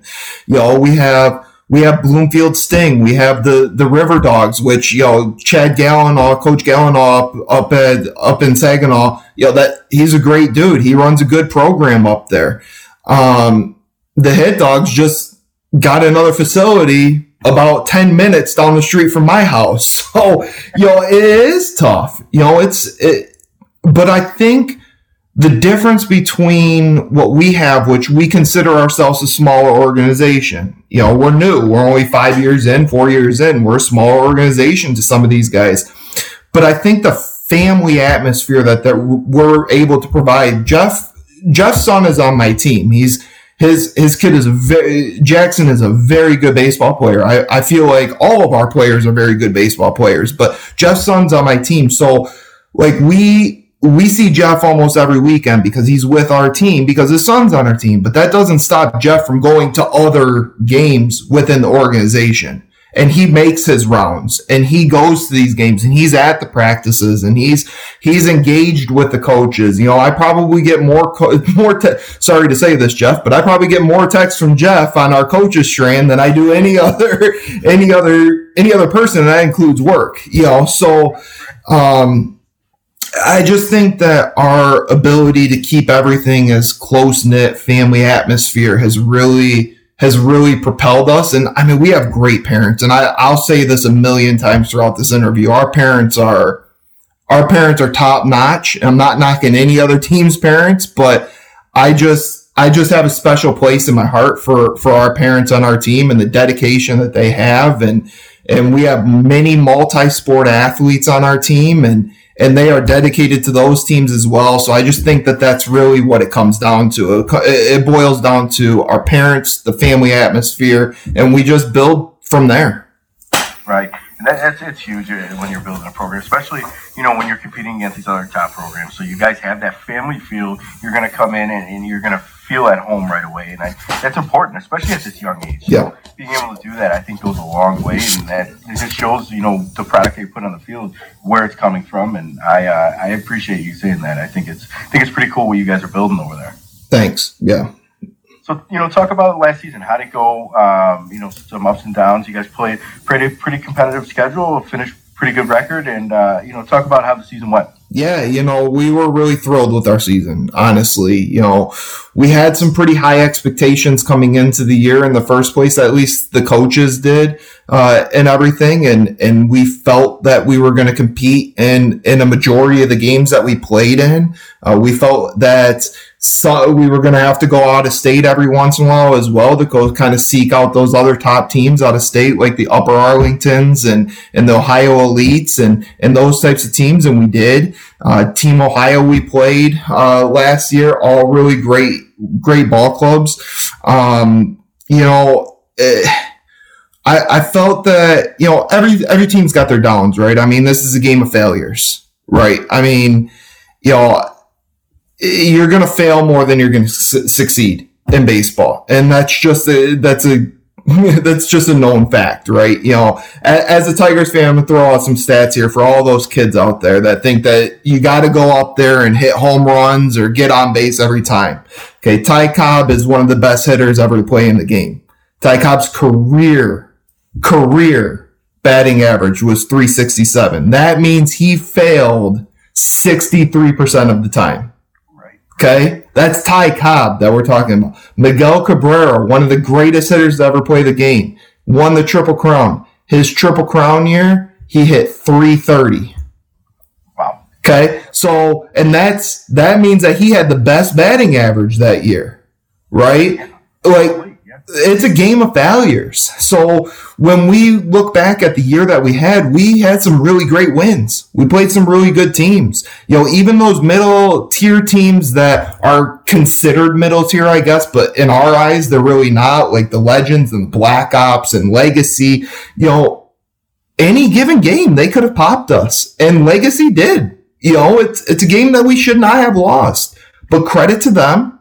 They came out, they played a flawless game and they got us and that's okay. It was fine. We we had no hurt feelings about it. Our, our kids were a little upset there for a little bit and i felt bad for the next couple teams that we played for because they came out and showed that they were upset about it. But that's that's really what it's about and we learned that we had to be resilient and that's that's that's probably the biggest takeaway that we got from the season is is the is is the kids learning that they can overcome their failures and become resilient to the fact that they're gonna lose and that's okay and they're gonna fail and that's okay. It's about how quickly you can pick yourself up. It's a mental game. And I, I think that all comes back to playing double eight U for you guys. You like I said, if you guys you know play seven U um, and then go into eight U, you're probably riding high, riding high, and you haven't been kicked down like mm-hmm. you, like you did. So I think that's what has a huge factor in it. You guys got your butt whooped a little little bit when you guys were playing up, playing these top teams at another a whole whole year older than you, and and I think that's what's building the program right now, building this team up and. Uh, you know, anytime you lose a game, you can just think back on that Hawks Gold game, yeah, and say, "Hey, hey, these that, that game's gone. So yeah. you know, on to the next one. and it's it's funny that you say that because this past year, you know, there were some times where even as a coach, we get caught up in the game too much and we start getting frustrated and we start second guessing ourselves and stuff like that. And there was one point in the season where I sat down with the boys and, you know, half the team is still around from that first eight U year, you know, so we've kept, we've kept a good amount of the boys, um, on the team and they've just kind of keep, kept on coming out. But I, I sat down and I, I chatted with those, those couple kids. I'm like, Hey guys, you remember our first year of eight U? You remember how often we just got absolutely crushed? You remember that? Have we ever gotten absolutely crushed after that? And all the boys like, no, we haven't. You're right. We've only lost by at most five runs in a five run game in 9U baseball. That's nothing. Yeah, that's, yeah, that's a, that's that's one inning. That's nothing. We come back from that, you know. And they they all just kind of sat there and was like, "Yeah, coach, you're right. You know, that's not so bad. Yeah, no, I agree, and that's that's what it's all about. Moving on to the next game and, and forgetting forgetting the past. And yeah. you know, it sounds like you, you guys got a you know a bunch of good kids that are able to forget about it and move on to the next one. And I, again, I think that's why you guys are so successful. Yeah. Um, talk about this coming year. Any you know big pickups for you guys? Any any new new one on the team? Any top tournaments you guys are going to? What what do you guys got going on for this coming year? Yeah, man, we're we're pumped about this coming year. We actually start our practice. We shut it down. We're we're we're not like some of the other teams that continue to kind of practice even after the season and do even just one day a week. We shut it down. I think it's so important for the kids' arms, especially at this age, just to shut it down. You know Go play football, go play soccer, go play hockey. I don't really care. Go do something else. You know, I got a couple kids that play fall ball still, but it's it's low level and and they're just out there kind of having fun type thing and right. and stuff. But you know, this year we're we're excited. We're starting back up uh, here at the beginning of November. We have our own indoor facility, so that's that's kind of a huge benefit to us and stuff. But uh, you know, we're going to be going to Grand Park a couple of times. Uh, we're going down to Pigeon Forge once. Uh, we're going to play, uh, we're trying to get something together with, uh, with Upper Arlington. Uh, Coach, uh, Coach Nate Smith over there, he's trying to hook us up with, you know, three, four round robin type games down there where we can go down a weekend, stay one night and come back home uh, type of thing. Uh, we're playing all open tournaments this year, so we're playing only the top talent. And quite frankly, if we don't feel like the top talent is even in the open tournament, then we're going to go up and play 11U. So this this coming off season, we're going to be training at 11U so that we're ready to play if we need to because of the difference of base path and the difference of the pitching mound there. Um, but man, we're we're super pumped. You know, we we picked up we picked up four really solid players this year, all coming from from big time programs that that came over and and saw us and and wanted to be part of of something special, is like what we say, you know. Um, and uh, you know, it's it's although we picked up four really solid players and and um, unfortunately lost a couple of players uh, there. Um, we it our team is definitely a, a we is greater than me type situation. You know, we we feel like we top to bottom one through eleven. Um, we can compete with anybody, and we f- do feel like you know three or four of the kids are top ten players in the state of Michigan at our age level. But we don't actually treat them like that. We treat them like every other kid on our team. It's we is greater than me. The the kids, it's a brotherhood. You know, we love each other and, and we go at it. But man, we are we are pumped about our team. Our coaches are excited. The organization's excited. We really feel like we're going to do some special stuff this year. No, I love it, and I'm glad you mentioned the fact of you know you want to play the best, and I, I think most teams are like that. But for those teams that aren't, you know, we recommend, and you guys can do whatever you want at the end of the day, but you know, play the best. It, it doesn't matter if you're 40 and two at the end of the year. I'd rather be, I'd rather see when I'm looking at a team and ranking a team, whatever that may be. I'd rather see a team go 30 and 15 or 30 and 20 and but they played the top competition. Yep. They played in the top tournaments. So you know the fact that you said you guys are going to these top tournaments, playing these top teams, and uh, you know if, it, if, if that tournament you want to go to, it's not working out, and the top teams aren't joining, you're going to go ahead and play up. Yeah, hundred percent. You know, I just don't think, you know, I don't think it's it's worth the time. No offense, but I don't think certain certain games are even worth playing, and it's not even a knock it's not a knock towards the other team. It's not a knock towards us. It's not beneficial for either team. You know, it, it, it's it's not good for the other kids' morales on the other team to to lose 30 to 1 you know like and it's not it's not beneficial to our team to win 30 to 1 like we want to be in those tight games now with that being said they're 10 a couple of my kids are 9 on my team playing up like they need to have fun too you know, it can't be all about winning or losing. I get that and stuff, but there is an aspect of, of, hey man, I got a ring out of this tournament. You know, and for a nine, 10 year old, that's huge for them. But let's be honest, these kids aren't going to remember their wins or losses. They're not. No, no. What they remember, yes, what they remember is the coaches and they remember the, the team outings and they remember staying at the hotel with their buddies and they remember the pool and the pizza parties. They, they, I, I have no idea as a little league player how many times we won or lost. No clue. But I do remember my coaches and I still stay in contact with my coaches and we still joke around with each other about what happened on the field and stuff. That's what they remember, you know, but our, our duty as coaches and our, our, our obligation as parents is to put our kids in the best position to succeed, but not just succeed on the baseball field, succeed in life. And part of life is losing and, and how to take that loss. So there's no better game in, in my mind the baseball to, to teach that. Right. I think you nailed it. It's, it's important for these kids to get these big wins, these championships, and the rings and everything at this age. You know, it's good for them. And, you know, they're not going to remember this in 20 years in mm-hmm. their marriage. But you, like you said, they are going to remember the time they, um, you know, pulled the fire alarm at the hotel, or the time they got yelled at by the front desk. Um, you know those little type of things they go a long way. So I'm glad yeah. you brought that up. I think I think you nailed it with that one. So you know, excited to see what you guys got going on this season. Uh, Pigeon Forge, I've heard great things. I haven't been down there yet, but that's that's going to be a phenomenal experience yeah. for you guys. Yeah, we're we're excited about that. And it's Father's Day weekend that we're going down there too. So we're we're really excited. It's the last week of school for a majority of our kids. It's Father's Day weekend, so we're we're pretty pumped up about that. Nice, kick off the summer the right way. Yeah, yeah. Good.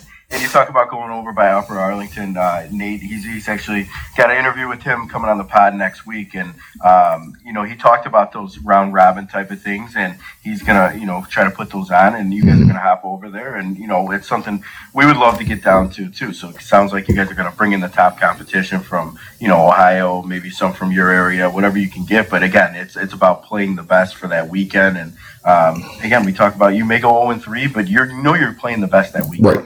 Hundred percent. They go three and zero, but Ab- it, it, doesn't matter. Absolutely, and they're phenomenal games. Like Nato, Nato, tell you, man. Me and when we played, we played twice in Dayton and Ohio Elite Invitational, and they we had a lead on them both games, and they walked us off both games. Oh. You know, and it it's just one of those things where, but that's how even the games were, and even though we lost, dude, we had so much fun doing it. It was just it was a blast and our kids were upset for a little bit, but I'm like, guys, that's the number one, number two team in Ohio. At the time, we were only ranked the number seven, eight team in Ohio, well, or in Michigan. Like that's a huge accomplishment for us. Right. No, we had we had them ranked number two in the final rankings, and uh, I think you guys, yeah, we had you guys number four in the final rankings. Yeah. So I mean, anytime you guys can get together and play those type of tournaments, those are going to be battles. And yeah. Win or lose, you know you're coming out with with competition, and you're teaching the kids how to compete each right. and every weekend. I think it's important. right, right, and it's so fun playing. The the other thing that gets lost here, it's it's so fun playing teams that are coached right, that have supportive parents on the sidelines. You know, there was time. I mean that that Upper Arlington group. I can't. I honestly, I can't say more about them. That's same with the Ohio Elite groups. You know, the the Upper Arlington group, even the parents. You know, they were they were clapping for us at the end of the day, end of the game. They were telling us good game. You know, our parents were telling them good game. Like it was just it was just one of those things that you know it was it was really fun. It was a good atmosphere. So. That's awesome. I, I can't wait to see that. And like I said, we're going to try to get down for one of those. So hopefully, make it work when you guys are down there. It'd be awesome to see you guys yeah. over there. And you know, so that kind of brings me to the next topic I got here for you. Um, again, I'm glad I had you on because you, you know, nine U you just went through it, going to be ten U.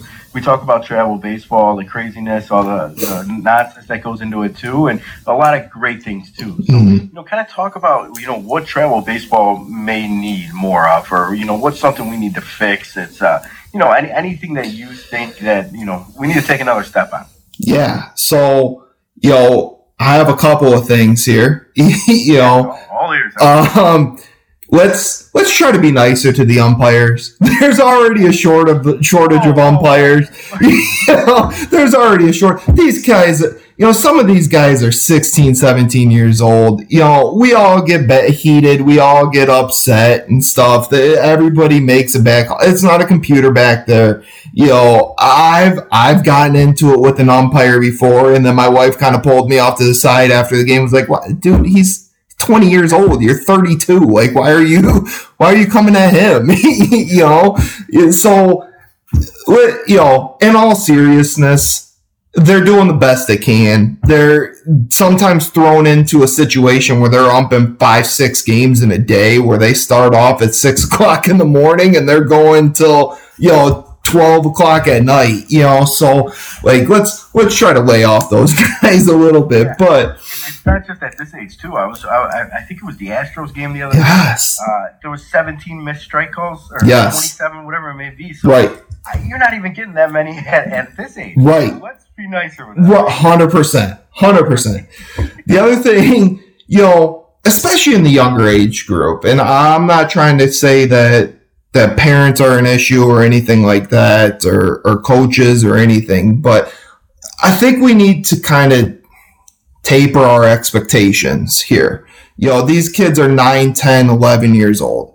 These kids are out there like I said, it's a game of failures, and and like on your your other podcasts and stuff like that, you know, other coaches have said it's a game of failures. They're gonna fail. It's okay to fail. You know, we just gotta we gotta tame how hard we're going at these guys because if you push them too much at home, on the field, whatever, they're gonna lose their love for the game, and that's the last thing as a coach I would want to happen is for a kid to ever lose his love of the game. And and I'm guilty of it, right? I'm a dad coach. You know, I I don't get paid to do this. I can tell you right now that the top teams in Michigan, they're all dad coaches. All of them. Okay. That none of them get paid. We might get a little bit of a reduction on our on our on our fees for our own kid, but we're not coming out of this with any money. So when I say that, my son's on the team, and it's hard to switch that off. It's hard to switch off coach, dad, when you're arguably a top team in the state, right? And there's expectations that you have to have and stuff and I kind of adopted this. I, I, actually got it from the Zoned Academy. I think they're out in Pennsylvania. I think is where they or New Jersey. Um, there you see him on Facebook all the time, and he was talking about he's a he's a dad coach as well, and he was talking about how he handles that situation. So like my son, I don't really ever coach my son. He's got a hitting coach. He's got a fielding coach. He's got a pitching coach. I have another coach work with him with, with, uh, with catching and stuff like that. My father-in-law is actually on my coaching staff as well. I don't even let him coach him because, because we're too connected to him, right? Like, we can get so hard on them and not realize. And you see those TikToks now of, of, like, hey, this is how a coach treats their other players. But then when the dad comes out of them, when it's their kid, hey, Johnny, why aren't you fielding this? You know, but yeah, exactly, exactly. You know, we're throwing lob balls to the other kids, and then all of a sudden we're throwing 90 mile an hour gas at our kid, asking him why he's fouling it off, right? So, but so one thing that I adopted was the hat rule. And, you know, it's one of those things where if I, if my hat's on, I'm coach. Okay. My son knows I'm coach. All right. He knows I'm going to come after him like I'm a, like he's a player of mine. If my hat's off, I'm going out there and just loving them. I'm just a dad at that point. And he knows that. He he understands it. And I think that's just kind of the mentality that we need to take with these younger kids. It's already hard enough, man. They're on an island. They're pitching. It's the bottom of the sixth inning. There's two outs and they're only winning by a run with bases loaded. That's tough on a kid. Like that, the mental wear and tear that goes through these guys and it's not just tough on the pitcher, it's tough on the hitter. He doesn't want to strike out. You know, he you get you yell all the time, and I'm sure everybody's guilty of it. Hey Johnny, throw strikes. Oh yeah, thanks, coach. Like I'm trying to do something else. you know, hey, hey, hey, Bobby, why didn't you swing at that? That was clearly a strike. Yeah, no, you're right. I, I should have swung at that. Thanks for reminding me. you know, like it, just let them play the game, you know, and that goes with parents and everybody. I, I actually have my parents read the Matheny Manifesto. Um, there, Mike Matheny uh, wrote a letter to his parents when he was coaching his his son's little league team, and and basically outlined like, hey, this is how we do business here. You're not the only thing that comes out of your your mouth when when you're on the sidelines with me is words of encouragement for your kid because I'm going to come down on him. I'm going to be hard on him. Let me be hard on him he's got to be able to have an outlet or she's got to be able to have an outlet for our softball players. And quite frankly, we have a girl baseball player in our organization at 11U, so we're super pumped about that. She's a, she's a beast too. But we, uh, um, we have to, we have to make sure that they have an outlet to take their frustrations to. If they're scared that they're going to get yelled at in the car on the way home, they're not going to have anywhere to go with their frustration. That's just going to pen, build up inside them. And it's going to teach them to learn to hate the game. Right. I couldn't agree more. And a couple things you said, you know, so, you know, those ride homes, kids, man. I, I got a guy over in Illinois. Uh, shout out to Dave Rubino out of Dynasty Baseball he gets his kid ice cream after every single game, no matter what. If it's a winter game inside the dome, that's awesome. You know, 95 degrees, no matter what, he finds an ice cream shop and gets his kid ice cream. So I, you know, it, those those ride homes, take it easy on your kids. I, I know I've been there, we've all been there, but you know, cut them some slack. They know what they did and, and yeah. everything, and have that friendly conversation. And the hat idea, I love that, and you know, and maybe not just for your kid, but you know, maybe as a whole team. You know, yeah. when the hat comes down, we're all business here. This is this is no goofing around. We're we're here to play. We're going to do the things the right way. I take that hat off. We could joke around a little bit. Let's have some fun.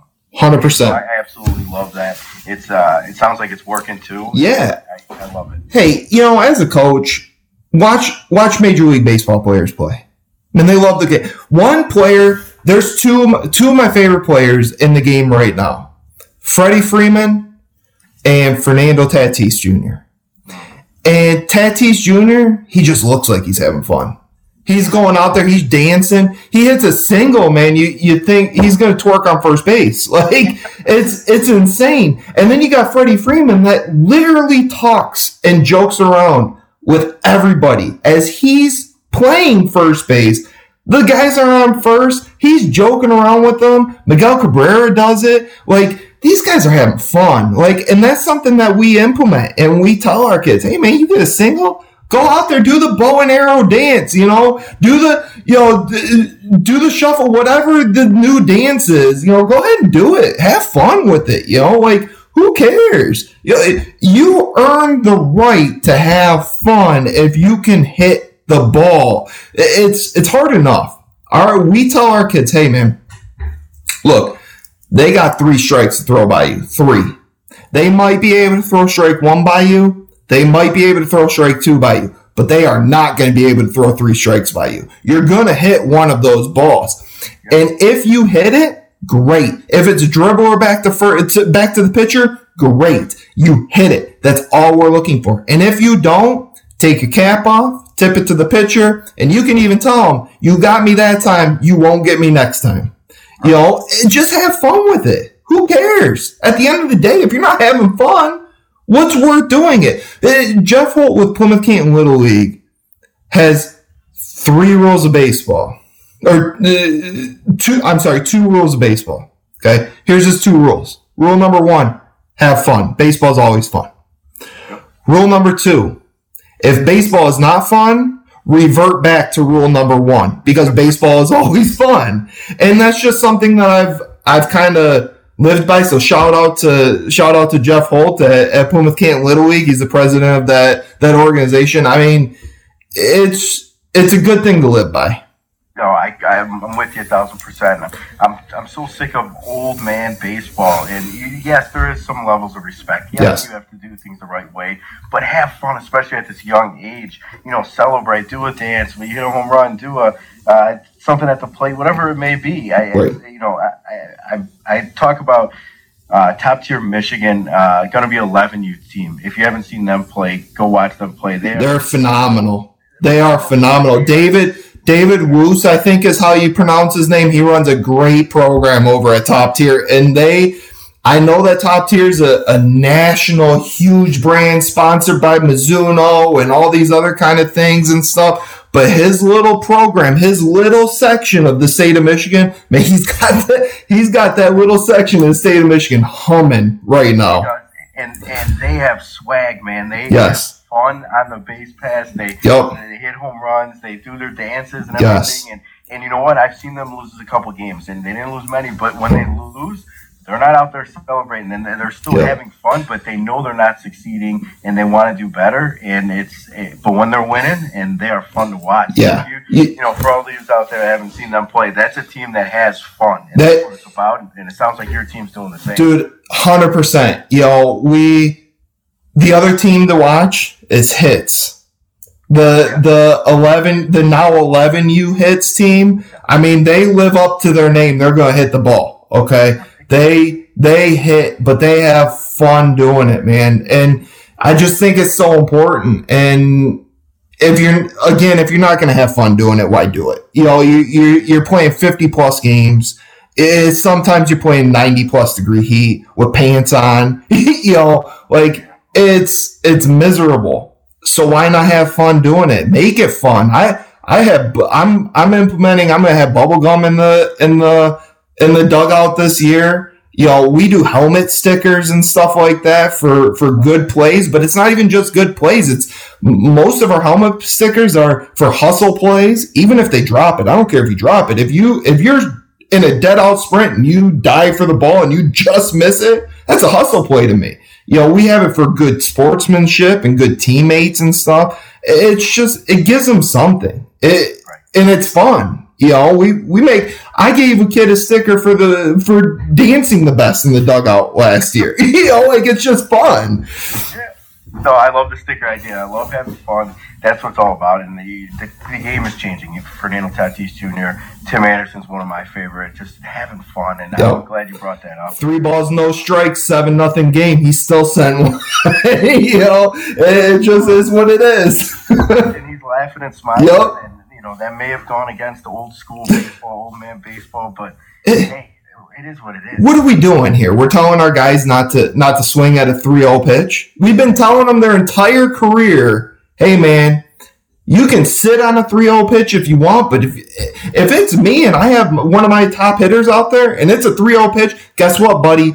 That's coming straight down the middle. So you go ahead and you turn on that thing, and if you just miss it, it's three and one. It doesn't really matter. You still got two pitches. Agreed. I'm, I'm, I'm I'm glad you brought that up. You know, so the last question I have for you here what's kind of one moment that comes to mind for you that you'll never forget about travel baseball? Whether it's a play, whether it's uh, you know something with your kid, um, you know whatever it may be. One moment when I say travel baseball, give me one. What, what comes to mind for you? Yeah, I hope you don't mind. I have two. Um, I'll make them.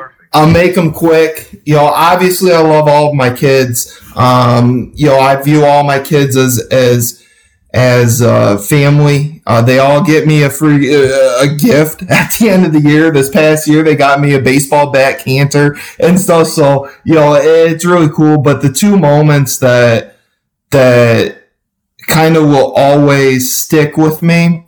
Uh, this past year, we were at Cedar Point. We were doing a tournament down there. Beautiful facility, playing a really good team in the championship game, Flood City, uh, out of Pennsylvania. If you haven't seen them, look them up. They, I swear to God, all of them at nine years old looked like 12 year olds. You know, they, we felt like we had a big team. Those guys, I don't know what they had in the water or the corn that they were eating. I don't know what was going on, but those kids looked like they were 12.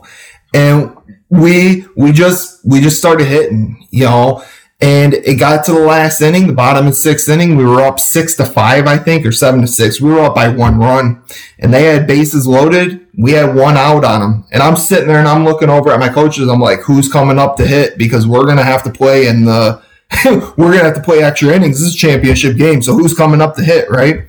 Well, all of a sudden, a kid that I've had now, I coached him in t-ball He's been with me pretty much ever since and stuff. He was playing shortstop.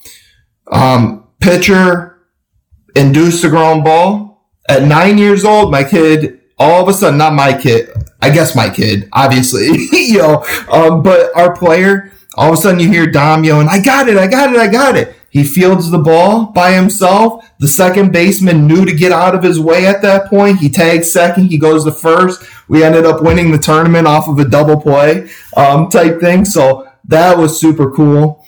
Um, and then our second year of 8U, uh, we were playing in the Michigan Monster. And Michigan Monster up here is a pretty big tournament. It's not actually sanctioned by USSSA, uh, USSSA up here is run by Jay Kornbacher, really good organ, really really good guy. He he does a really nice job. Um, but uh, um, Hawks Gold actually runs the Michigan Monster. Mm-hmm. And uh, we were uh, in the championship game against the River Dogs.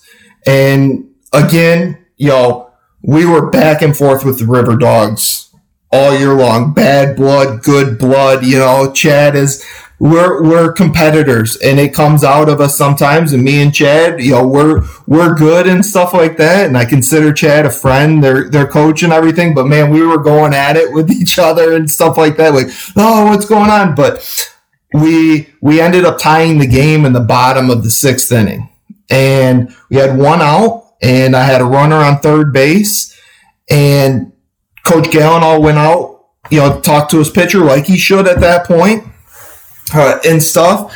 And, and my son was up to bat. And again, I honestly, I can't say any more good things about Coach Gallon and the River Dogs. They're a class act organization. They do the right thing. I call my kids over, my, my hitter, which is my son, and my third baseman, which was one of the fastest kids on my team. And I said, hey guys, Austin, can you lay down a bunt? And he was like, yeah, I got you. And he's eight years old. He doesn't understand the, the, the gratitude of, of, of what I'm telling him, right? Because we know you show bunt once in that situation. If you don't lay it down, you can't show it again. It's done. You have a, it's a one and done situation. So I'm like I'm like drilling into him like, buddy, no, I don't think you understand. Like your answer was way too smooth for me for me right there. Like I don't think you understand. I'm talking about if that ball is up at the moon, you have to jump and try to get the ball down type thing. He was like, "Dad, I got you. Don't worry. I got you." So he goes up, and I look at Camden, who's standing on third base, and I'm like, buddy, Austin's gonna lay this bunt down. You gotta go as soon as that ball hits that bat. You gotta go because there's no leadoffs in 8U. So it, he's going from 40 feet with no leadoff, and I'm like, just get into sprinter stance. Right. All of a sudden, sure enough, man, that ball is up here at, at the brim of Austin's uh, helmet right at the number nine at his helmet, and he just reaches up and he's on his tippy toes. I actually have a picture of it. My our photographer got a picture of it. It's fantastic. He's up at his tippy toes and he lays down a perfect bunt down the first base line. Camden scores. We walked off on the monster, and the monster had 17 teams in it that year, uh, type thing. And you know, all of a sudden, we're all jumping around. Austin ran to first base and stumbled over first base. I don't think he really understood what happened. He thought he was out, so he he thought he was out. He thought he blew the game. We're all jumping around. You know, Camden jumps up, and Jeff our owner was on the bench with us and he picks Camden up and he's like throwing him and then trying to find another kid to throw and stuff. You know, it was just, it was an awesome moment. And to be able to share that with my son oh, yeah. is, is just something that, that I can't, I'm not going to be able to forget that. No, ever, right? And, and the fact that it was it wasn't an easy bunt. It was over his head. It was like every everything you know that could have gone wrong didn't, and it went yeah. right for that moment. That's yeah. a fantastic moment. I love it. Yeah. Cody Bellinger had a home run over his head the other day too. So you never know. Yeah. Uh, you know, where that pitch comes, that kid wanted to do it. Yeah. wanted to lay it down. Absolutely, and I think it's just the the the statement of Dad, I got you. Like he walked up there super confident, like, dude. I, I'm the baddest man in this tournament. I'm gonna get this down. Watch this, you know. And he he did, and it's it was it was awesome. I, I think it, you know I talked about it earlier. It, it, comes to the the culture that you created, the family culture, the believing in one another, and that's why he had that confidence in, in everything. So I love that moment. That's a phenomenal one. Yeah. Well, Andrew, I appreciate you coming on, man. I, uh, you know, look forward to having you on again once the season comes along. Uh, everyone out there, make sure you check out Andrew's team, Motor City Nine, out of Michigan, one of the top teams in Michigan. I think we, we had you number four at the end of the year rankings. Uh, you know, in my opinion, number one in uniforms. I love your guys. Uh, all your gear, you guys. Wait till you see the new ones this year. They're. They're super. They're super nice this year. I love it. I love the head. Uh, make sure you send me one of those. I'll definitely rocking it. Got you. But, yep. you know, I appreciate you hopping on, and we'll definitely uh, catch up again soon. Have you on once the season starts. Sounds good. Shout out to Do Apparel for our uniforms there. So Brett Hall at Do Apparel, man, go go see him. He's he's a genius. Yeah, I love it. It's fantastic. I appreciate it, Andrew. Thanks, man. All right, coming up next, I got Nate Smith over from Upper Arlington. Baseball Association, the Golden Bears over there out of uh, out of Ohio. Uh, Nate's a, former Division One pitcher out of Ohio State, so his transition from playing at the highest of levels and going and coaching and trying to be at the highest of levels is uh, is really eye opening. It's a it's a great interview. Nate really knows pitching, really knows the game of baseball and how analytics are coming into it, and the game is changing and every little thing from you know the mechanics to the analytics to being recruited. So you know really great stuff from Nate, and uh, looking forward to you know having you guys hear his perspective of things. So with that being said, let's hop right into it. I got Nate. Nate Smith here. Here we go, Nate. All right, everybody, welcome back. I have Nate Smith, president of Upper Arlington Junior Baseball Association Golden Bears out of Ohio. Nate, thanks for joining us. Jim, thanks for having me. I appreciate it. No problem, here, Nate. Let's uh, let's hop into your program here. Uh, Upper Arlington Junior Baseball Association Golden Bears out of Ohio. You guys have done a great job so far, from what I've seen. The younger ages, we got the 9U team going to be the 10U team real dominant this past season. You got the 10U team had a great year also, and as you guys are trying to build this program up, it seems like it's going in the right direction. And love what I'm seeing from uh, you know very competitive state in Ohio. So you know, kind of talk about this program and you know where you guys are headed right now. Yeah, so it started about 20 years ago by a gentleman named Mike Blevins. Um, his whole goal for Upper Arlington Junior Baseball Association was to give it more of a the kids in Arlington a bigger platform, a more competitive platform, um, not necessarily play out like all the entire state of Ohio, but really just kind of spread out and play your um, your local um, teams versus just continually playing the rec teams. And it just started out with a couple teams, and it's eventually evolved over the last 20 years into what we have today. So, um, as president, I run the 7U through 12U. Mike Blevins has now stepped into the JBA side, which is 13U and above.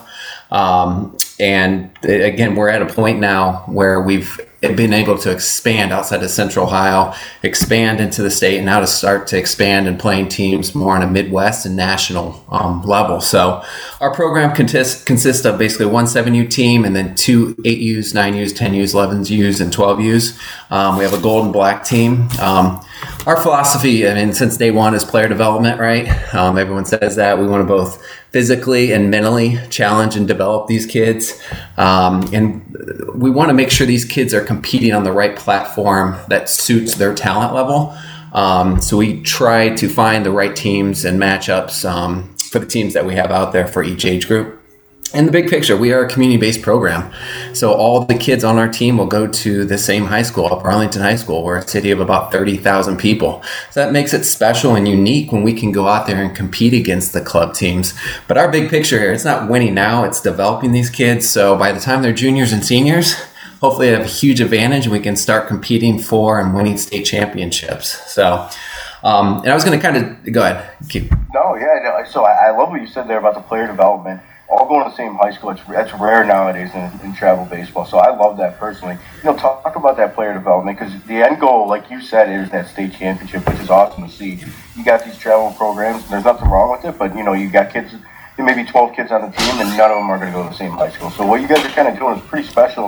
Um, I love to love to hear that. So talk about yeah. that player development. What you guys are to get these kids ready for high school. For sure. So our season kind of begins in November. So we're about a week and a half away from kicking back off again. Um, we have we're, we're so fortunate and blessed here in Upper Arlington. We have a 12,000 square foot indoor facility, 6,000 square foot defensive side, pitching mounds, take ground balls, not necessarily fly balls, but line drives. Um, we can work um, with bat hitting dummies, nets, um, our whole throwing program, which I'll get into as well. And then on the other side is our 6,000 square foot um, hitting facility. So we got three 80 foot cages that can be divided into half to make it six. Um, so we have plenty of pitching machines, tees, soft toss, angle toss. Um, we have the core velocity belts, um, mini wiffles. We have all kinds of stuff in there for the kids to get better. So those are kind of the again our facilities are unmatched i believe at least in central ohio that i've seen so each team gets two two hour blocks starting here at the beginning of november um, and we go from beginning of november basically to spring break time frame and by that point hopefully fingers crossed we can get outside um, but we basically from the next three months so november december and january we basically have three pillars that we talk about for the youth level First is the throwing and arm care program. I spent a lot of time working on this. I've worked with Brad Goldberg at OSU. I've worked with Coach Clark, um, who's our head coach here at Upper Arlington. And I actually went back to my old mentor, um, Tom Held, who was my high school baseball coach. And if anyone doesn't know or hasn't heard of Tom Held, go ahead and Google him and see how many kids he's developed and played at the college level and actually played in the show. He's an unbelievable head coach, and he's actually the one that got, got me involved too. So but long story short, we have within our arm care program, we got an activation phase, a stability and mobility phase, which is brand new this year. Plenty of band work, plyo work. Um, we've incorporated some throwing that's being athlete type throws. That's fun for the kids, but also getting them to the right mechanics without talking about mechanics. We go into our mechanical phase and then everyone's fa- like favorite long toss, and then we finish with some deceleration work. Even for our eight, nines, and ten year olds, I think Do they necessarily need it? I don't know. How much do they really need? I don't know. But just to get them in the mindset, get them going through the right terminology, getting them going through the right um, uh, stuff that we're using that we'll ultimately use at the higher levels, I think it's good to get them started early. And then we, the other pillar is hitting. Our goal, we have a 50 minute block twice a week where our goal is to get 230 to 250 quality swings. Again, off machines, soft toss, tee work, you name it. That's the whole goal. So basically about five quality swings a minute. And then we go into our final pillar, which is my favorite, and it's the strength and conditioning piece one, yes, physically you're going to get stronger from it, but our whole point of this is the mental piece of it. Um, if you can get through this, and if your teammate is struggling, be there to be a good teammate to help them out. But once you get into games in June and July and it's 95 degrees, how, how mentally tough are you going to be, right? Are you going to be able to get through that last inning? Are you going to be able to finish a ball game? So it's physical, but my whole point of it is the mental piece of it and growing that, that side of it. So, um, and, and as, as we as we know, um, baseball is a game of failure, right? The most successful baseball players, the Hall of Famers, are successful 30% of the time. So during the off season, we try to put these kids in uncomfortable tough situations. So once they get out in the spring to start playing and competing, it becomes a lot easier for these kids. So that's kind of like kind of build them or, you know, tear them down, build them up type thing while we have fun doing it. Um, different types of drills that are competitive and make it enjoyable for the kids. So that's kind of November through January. Um, then once we hit February, we start going into competition. So we get kids on the mound, kids in the box. Um, a lot of 1v1 type stuff. We sometimes have like tournaments, um, pairing either the pitchers versus the hitters or 1v1 type stuff just to make it competitive again for the kids. Just to make it so kids aren't just coming in there and going through the, you know, just going through the routine. We're trying to we're trying to challenge each other because you know what, once we get into March, man, it is go time, right? So so again, we're fortunate to have the the, the amount of room that we have um, to kind of be able to make that happen. Also, on the front end, we talk every year. Um, when I started coaching 8U, um, I coach 10U now. Our word at 8U was compete, right? And I was like, how, how do you compete? There's so many different ways to define compete, whatnot. My whole thing, you define but compete by playing with confidence. How do you play with confidence? How do you have fun playing the game of baseball? Well, you put these kids in situations where they have an opportunity to be successful. You can just tell as a kid goes out there in spring and April and where he comes in June, you can just tell his progression. And it, it starts one physically, but secondly, it's it's the mental piece of it, right? Are they being are they having success in the position you're putting them in? So as a coach, you got to identify your players, in my opinion, figure out what their strengths and weaknesses are, and as a young as a young baseball player, put them in opportunities to be successful because it will continue to carry throughout their whole baseball career, and most importantly, they'll come back the next year, and that's what we're all trying to do is keep kids in the in the program. Nine U last year we talked about attack. Our word was attack. There's four facets of attacking. It's when you're in the box, attack the ball, right? When you're on the base pass, attack the bases. When you're out in defense, attack the ball. And when you're up on the mound, find the glove and attack the glove. I've always told the kids, hey, physical errors, mental errors are always going to, it's part of the game, right? Again, it's a game of failure. And I'll never get on you for that. But if you're not attacking the baseball or that hustle or effort's not there, I have all the right in the world as long as my coaches to get on you for that. So that's kind of how we've developed it, and that's kind of our um, off season, I guess, program um, up until we get to April.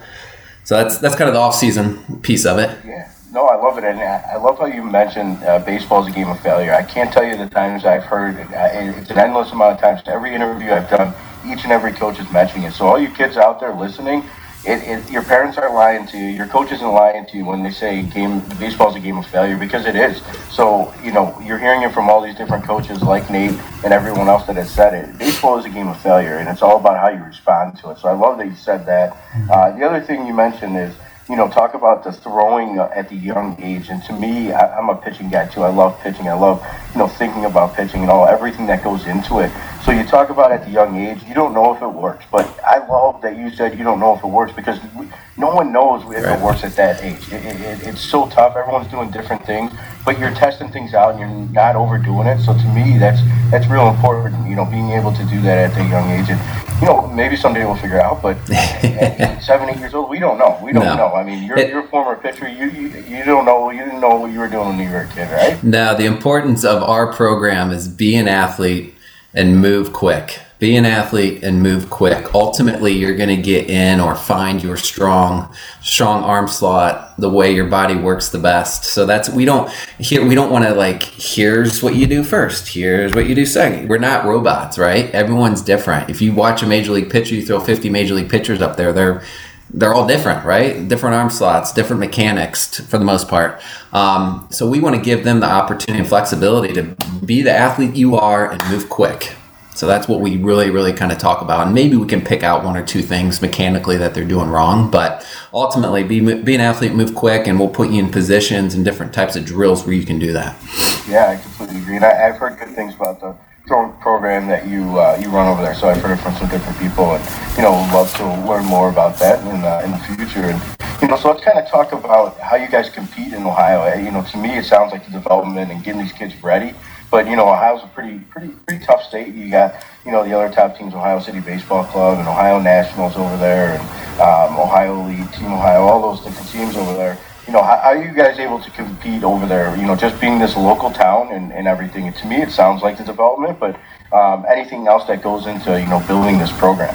Right. So again, community-based program. Um, so we have a, a, gold team and a black team. So kind of your A team and B team. And one of the things we we try to work on and try to formulate is, you know what, it's 22 strong, right? You never know we're always battling each other for the to play on the gold team or whatever it might be. But the ultimate big picture is we all come together at the high school level. So when we get inside indoors, both teams practice together and we're constantly pushing and challenging each other. We don't look at the outside, you know, teams and pull up where they're ranked or how they're doing. We just focus on us. And I, I feel like we have really good coaching. We have an unbelievable indoor facility. We've gotten great sponsorships to go out and get the pitching. I mean, we're talking right now about investing in maybe an iPitch machine. I'm not sure if you've seen those. Um, so there's a lot of the HitTrax piece of it. We're, we're investing in the right resources, um, both from a tool setting and then knowing how to use those tools and then incorporating them within the coaching staff and then it's kind of top down and incorporating the philosophy that we're trying to teach right? Um, it doesn't matter if you go out there and win and lose. I mean when you when you obviously step onto the baseball field heck yeah you want to win right? That's the whole point of it. However it's how do you get there? And if you do fail what do you learn from it? How do we grow from it? As an organization, how do we grow from it? We constantly, as coaches, have that communication.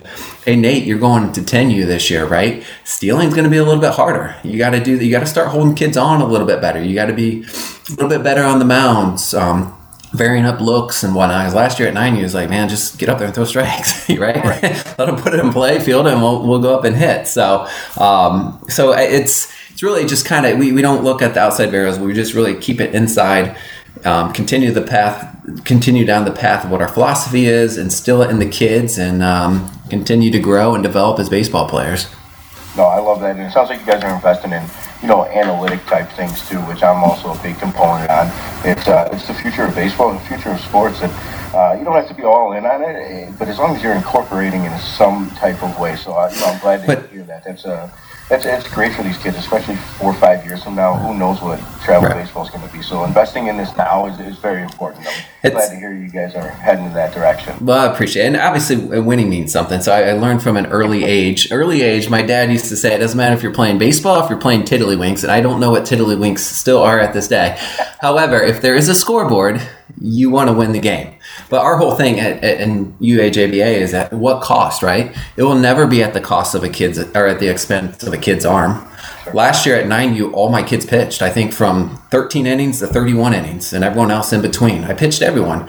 I think, in my opinion, I know hitting a baseball is hard, but getting up on a mound a, as a nine year old when you've never done it before, all eyes on you, and you got to throw a strike, man not only do you have to throw a strike, you kind of got to throw a good strike, or else the guy's gonna, you know, hit a laser off you. Or what happens when you walk a couple guys in a row?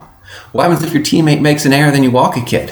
What are you gonna do mentally, right? It's not the physical piece of it. We can all throw. We've been throwing for a while.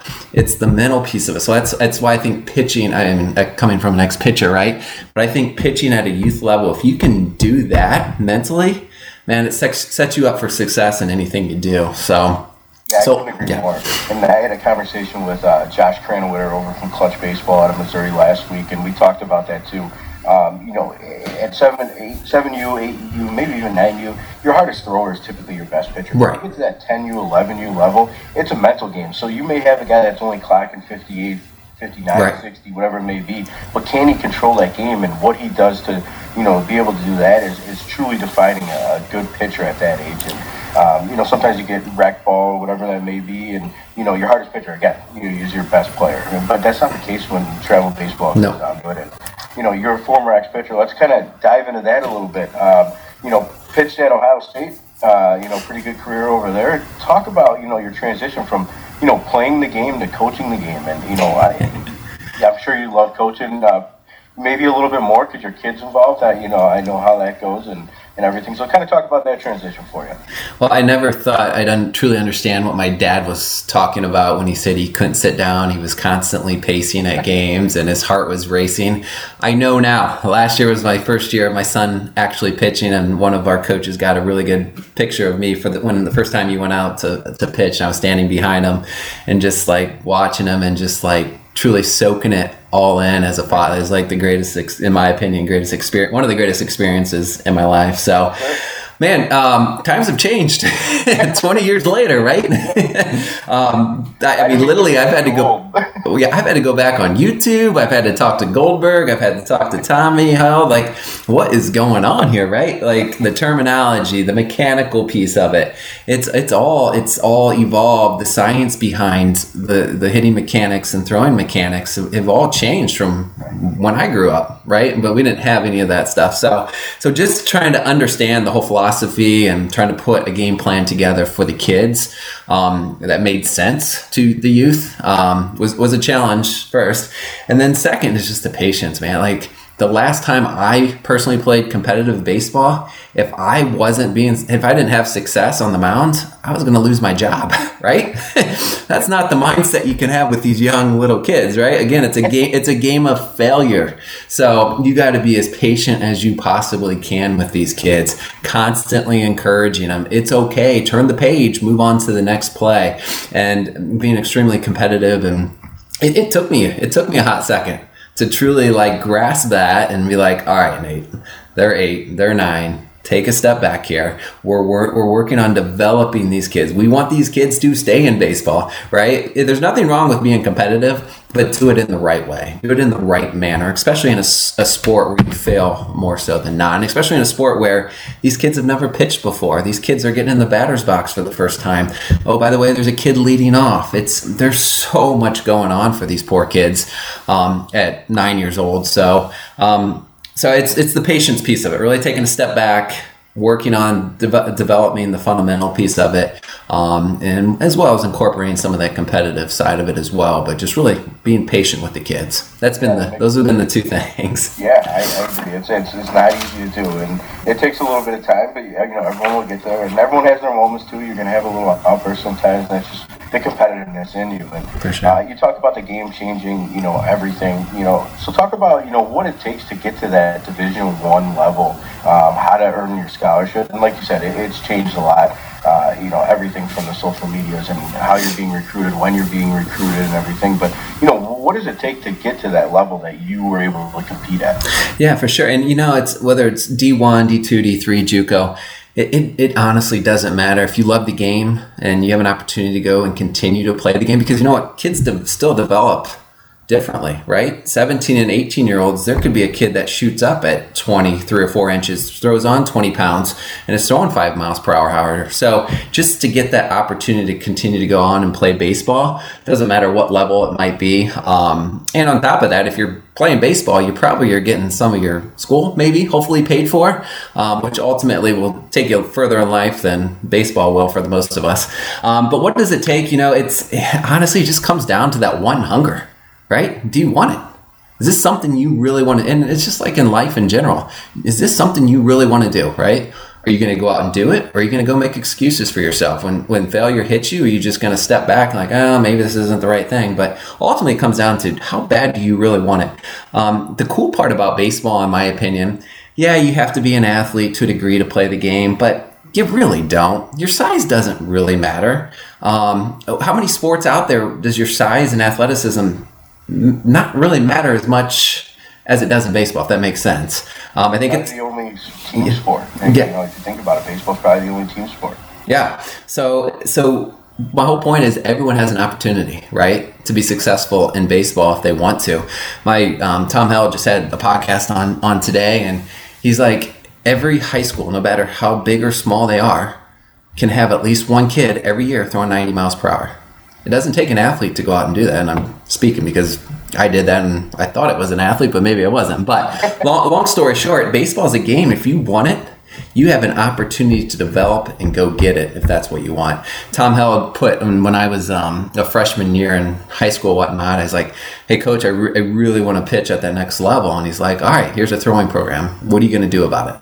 Are you going to take it and run with it, or are you going to just do it when you want to?" You know, I was religious. I I would get up at 6 a.m., go swing. I would go to school. I would go to basketball practice until 8, 8.30. And then I'd go in my garage, see in my breath, and do this whole throwing program that he created for me four days a week.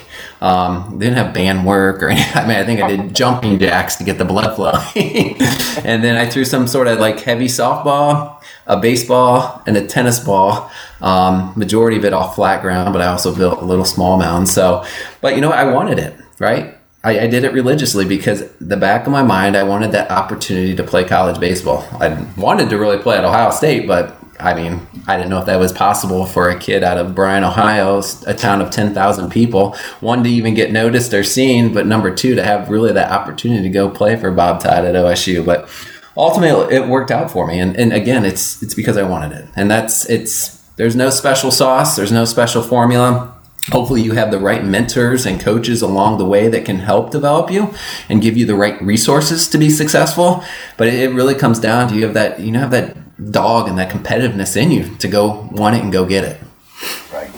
You know, for all the kids listening out there, it's it, so you mentioned just wanting it, but you can hear it in your voice that you truly did want it. So you may have a kid that says, "I want it, I want it," and he may do it twice a week versus that yeah. four times a week that you were doing. And that twice a week, you know, great. That's good. I'm glad to see you growing and wanting it, but you got to do it to the full amount. So if, uh, if a coach is telling you to do it four times a week, and that's what it's going to take to get to the next level. That's what you got to do. So uh, you could hear it in your voice that you did want that, and, and you're able to tell with the kids nowadays. And you know, yeah, I want it versus yes, coach, I, I, I want this. So yeah. I'm glad the you know you, the passion's still there, and yeah. I'm sure I brought up some good memories for you there. For, for, sure, it's you can tell with the kids that they their eyes are locked on you, and we, we always we always talk about listening with your eyes and ears, right? You truly listen with your ears, but if your eyes are locked in on what you're doing, you know the kids invested, right? You know he's there for the right reason. He's trying to learn. He's trying to get better. As a coach, that's all we can ask. Right. No, I, I love it. I love it. So. And uh, so you know, what's next for this program? What, uh, you know, any top tournaments you guys plan on going to this year, or you know, kind of you talked about the off-season development, but you know, what's next for getting this program out here? I think you guys are doing a great job, and you know, excited to see where you guys are headed with this. Yeah, and you know, there's a few things. Um, number one, I, from a pitching standpoint, I, have we actually just on Monday had I, I walked our through I walked all our coaches through our new um, throwing program. And one of my big takeaways with the coaches is, hey, like last year at nine, I was like, hey, let's just throw strikes, right? At 10U, everyone's like, all right, you need a curveball, you need off speed. And I was like, you know what? You need to command your fastball. If you can command your fastball, so at 10U, I'm going to start working because the majority of my kids threw over 60% strikes last year. So I'm going to start working with my catchers. Let's go outer third.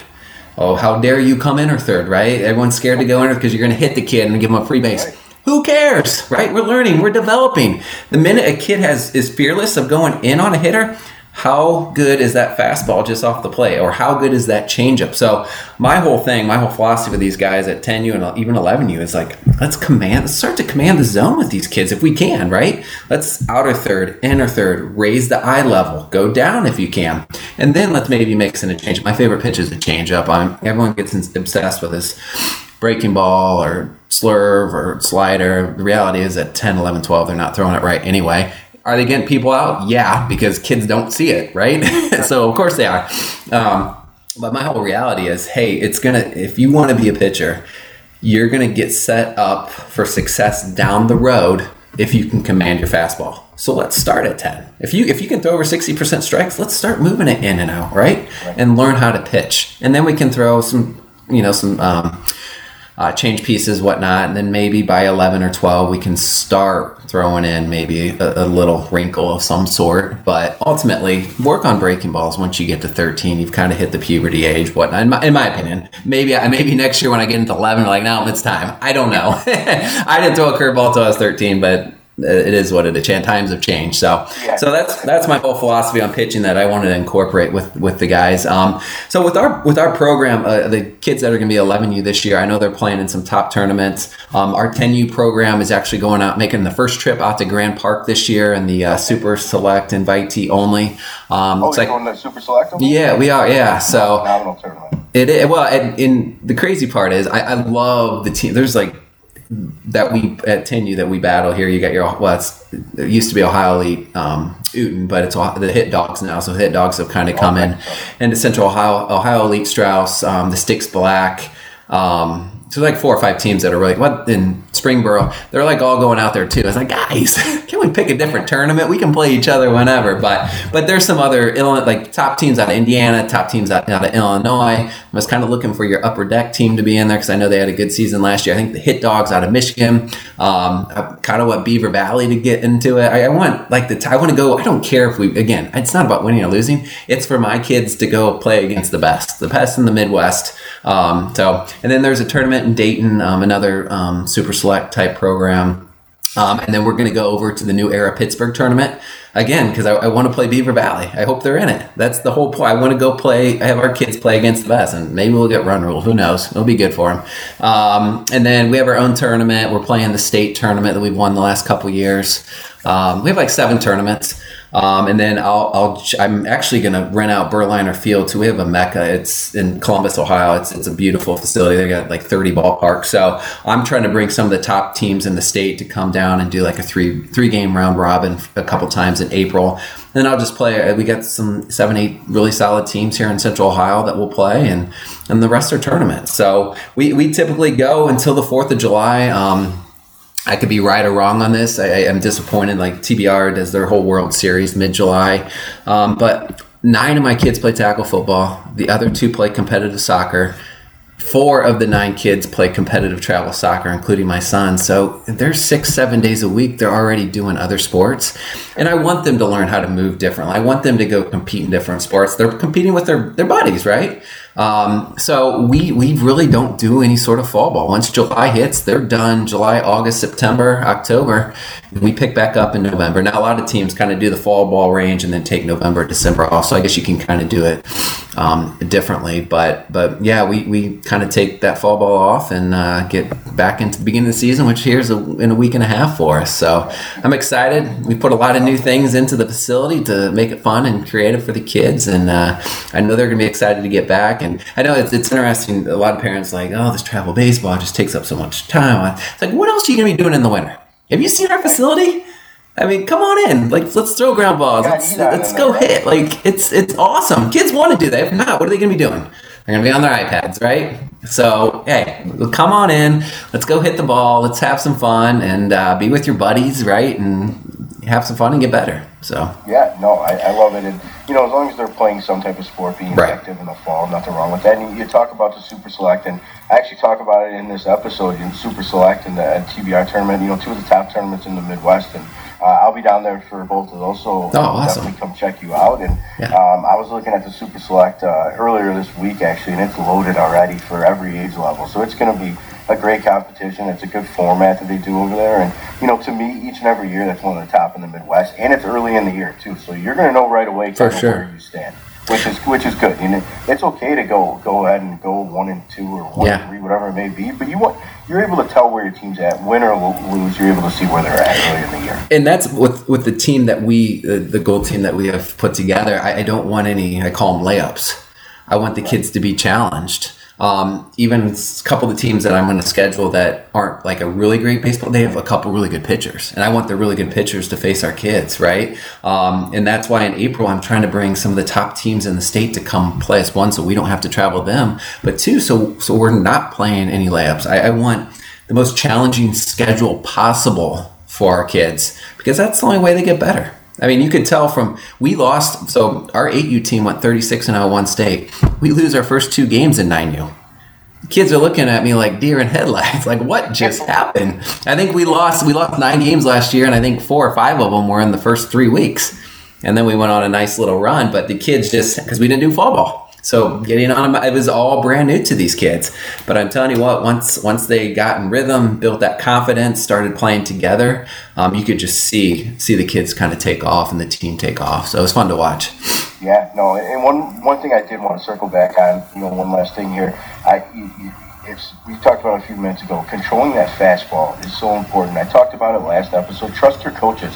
You know, the coaches are going to let you know where to hit your spots, and 95% of the time, your coach is going to be right. And if it gets hit, at the end of the day, it's not going to be your fault. So controlling that fastball is so important, and, and it's going to build trust, and there's so much more to come from that. So I'm glad you brought that up. It's, uh, it's a game changer. To tell a kid, a 9, 10-year-old kid to go up and in um, and control that and throw that strike, you're going to get a kid, you know, striking out 90% of the time. For, for sure. I, I, just, I get, and again, my thought could change, but I just, people get so hung up on curveballs and sliders and, you know what? Let's let's work on commanding a fastball. Right? Let's command that because once you can do that, you can do so many more things as a pitcher. So, and it may be even weird for me to even say let's command a fastball at 10, but if you're at least thinking about it and working on it, I promise you, you're going to pick it up a lot sooner than someone that's out there working more on throwing breaking balls.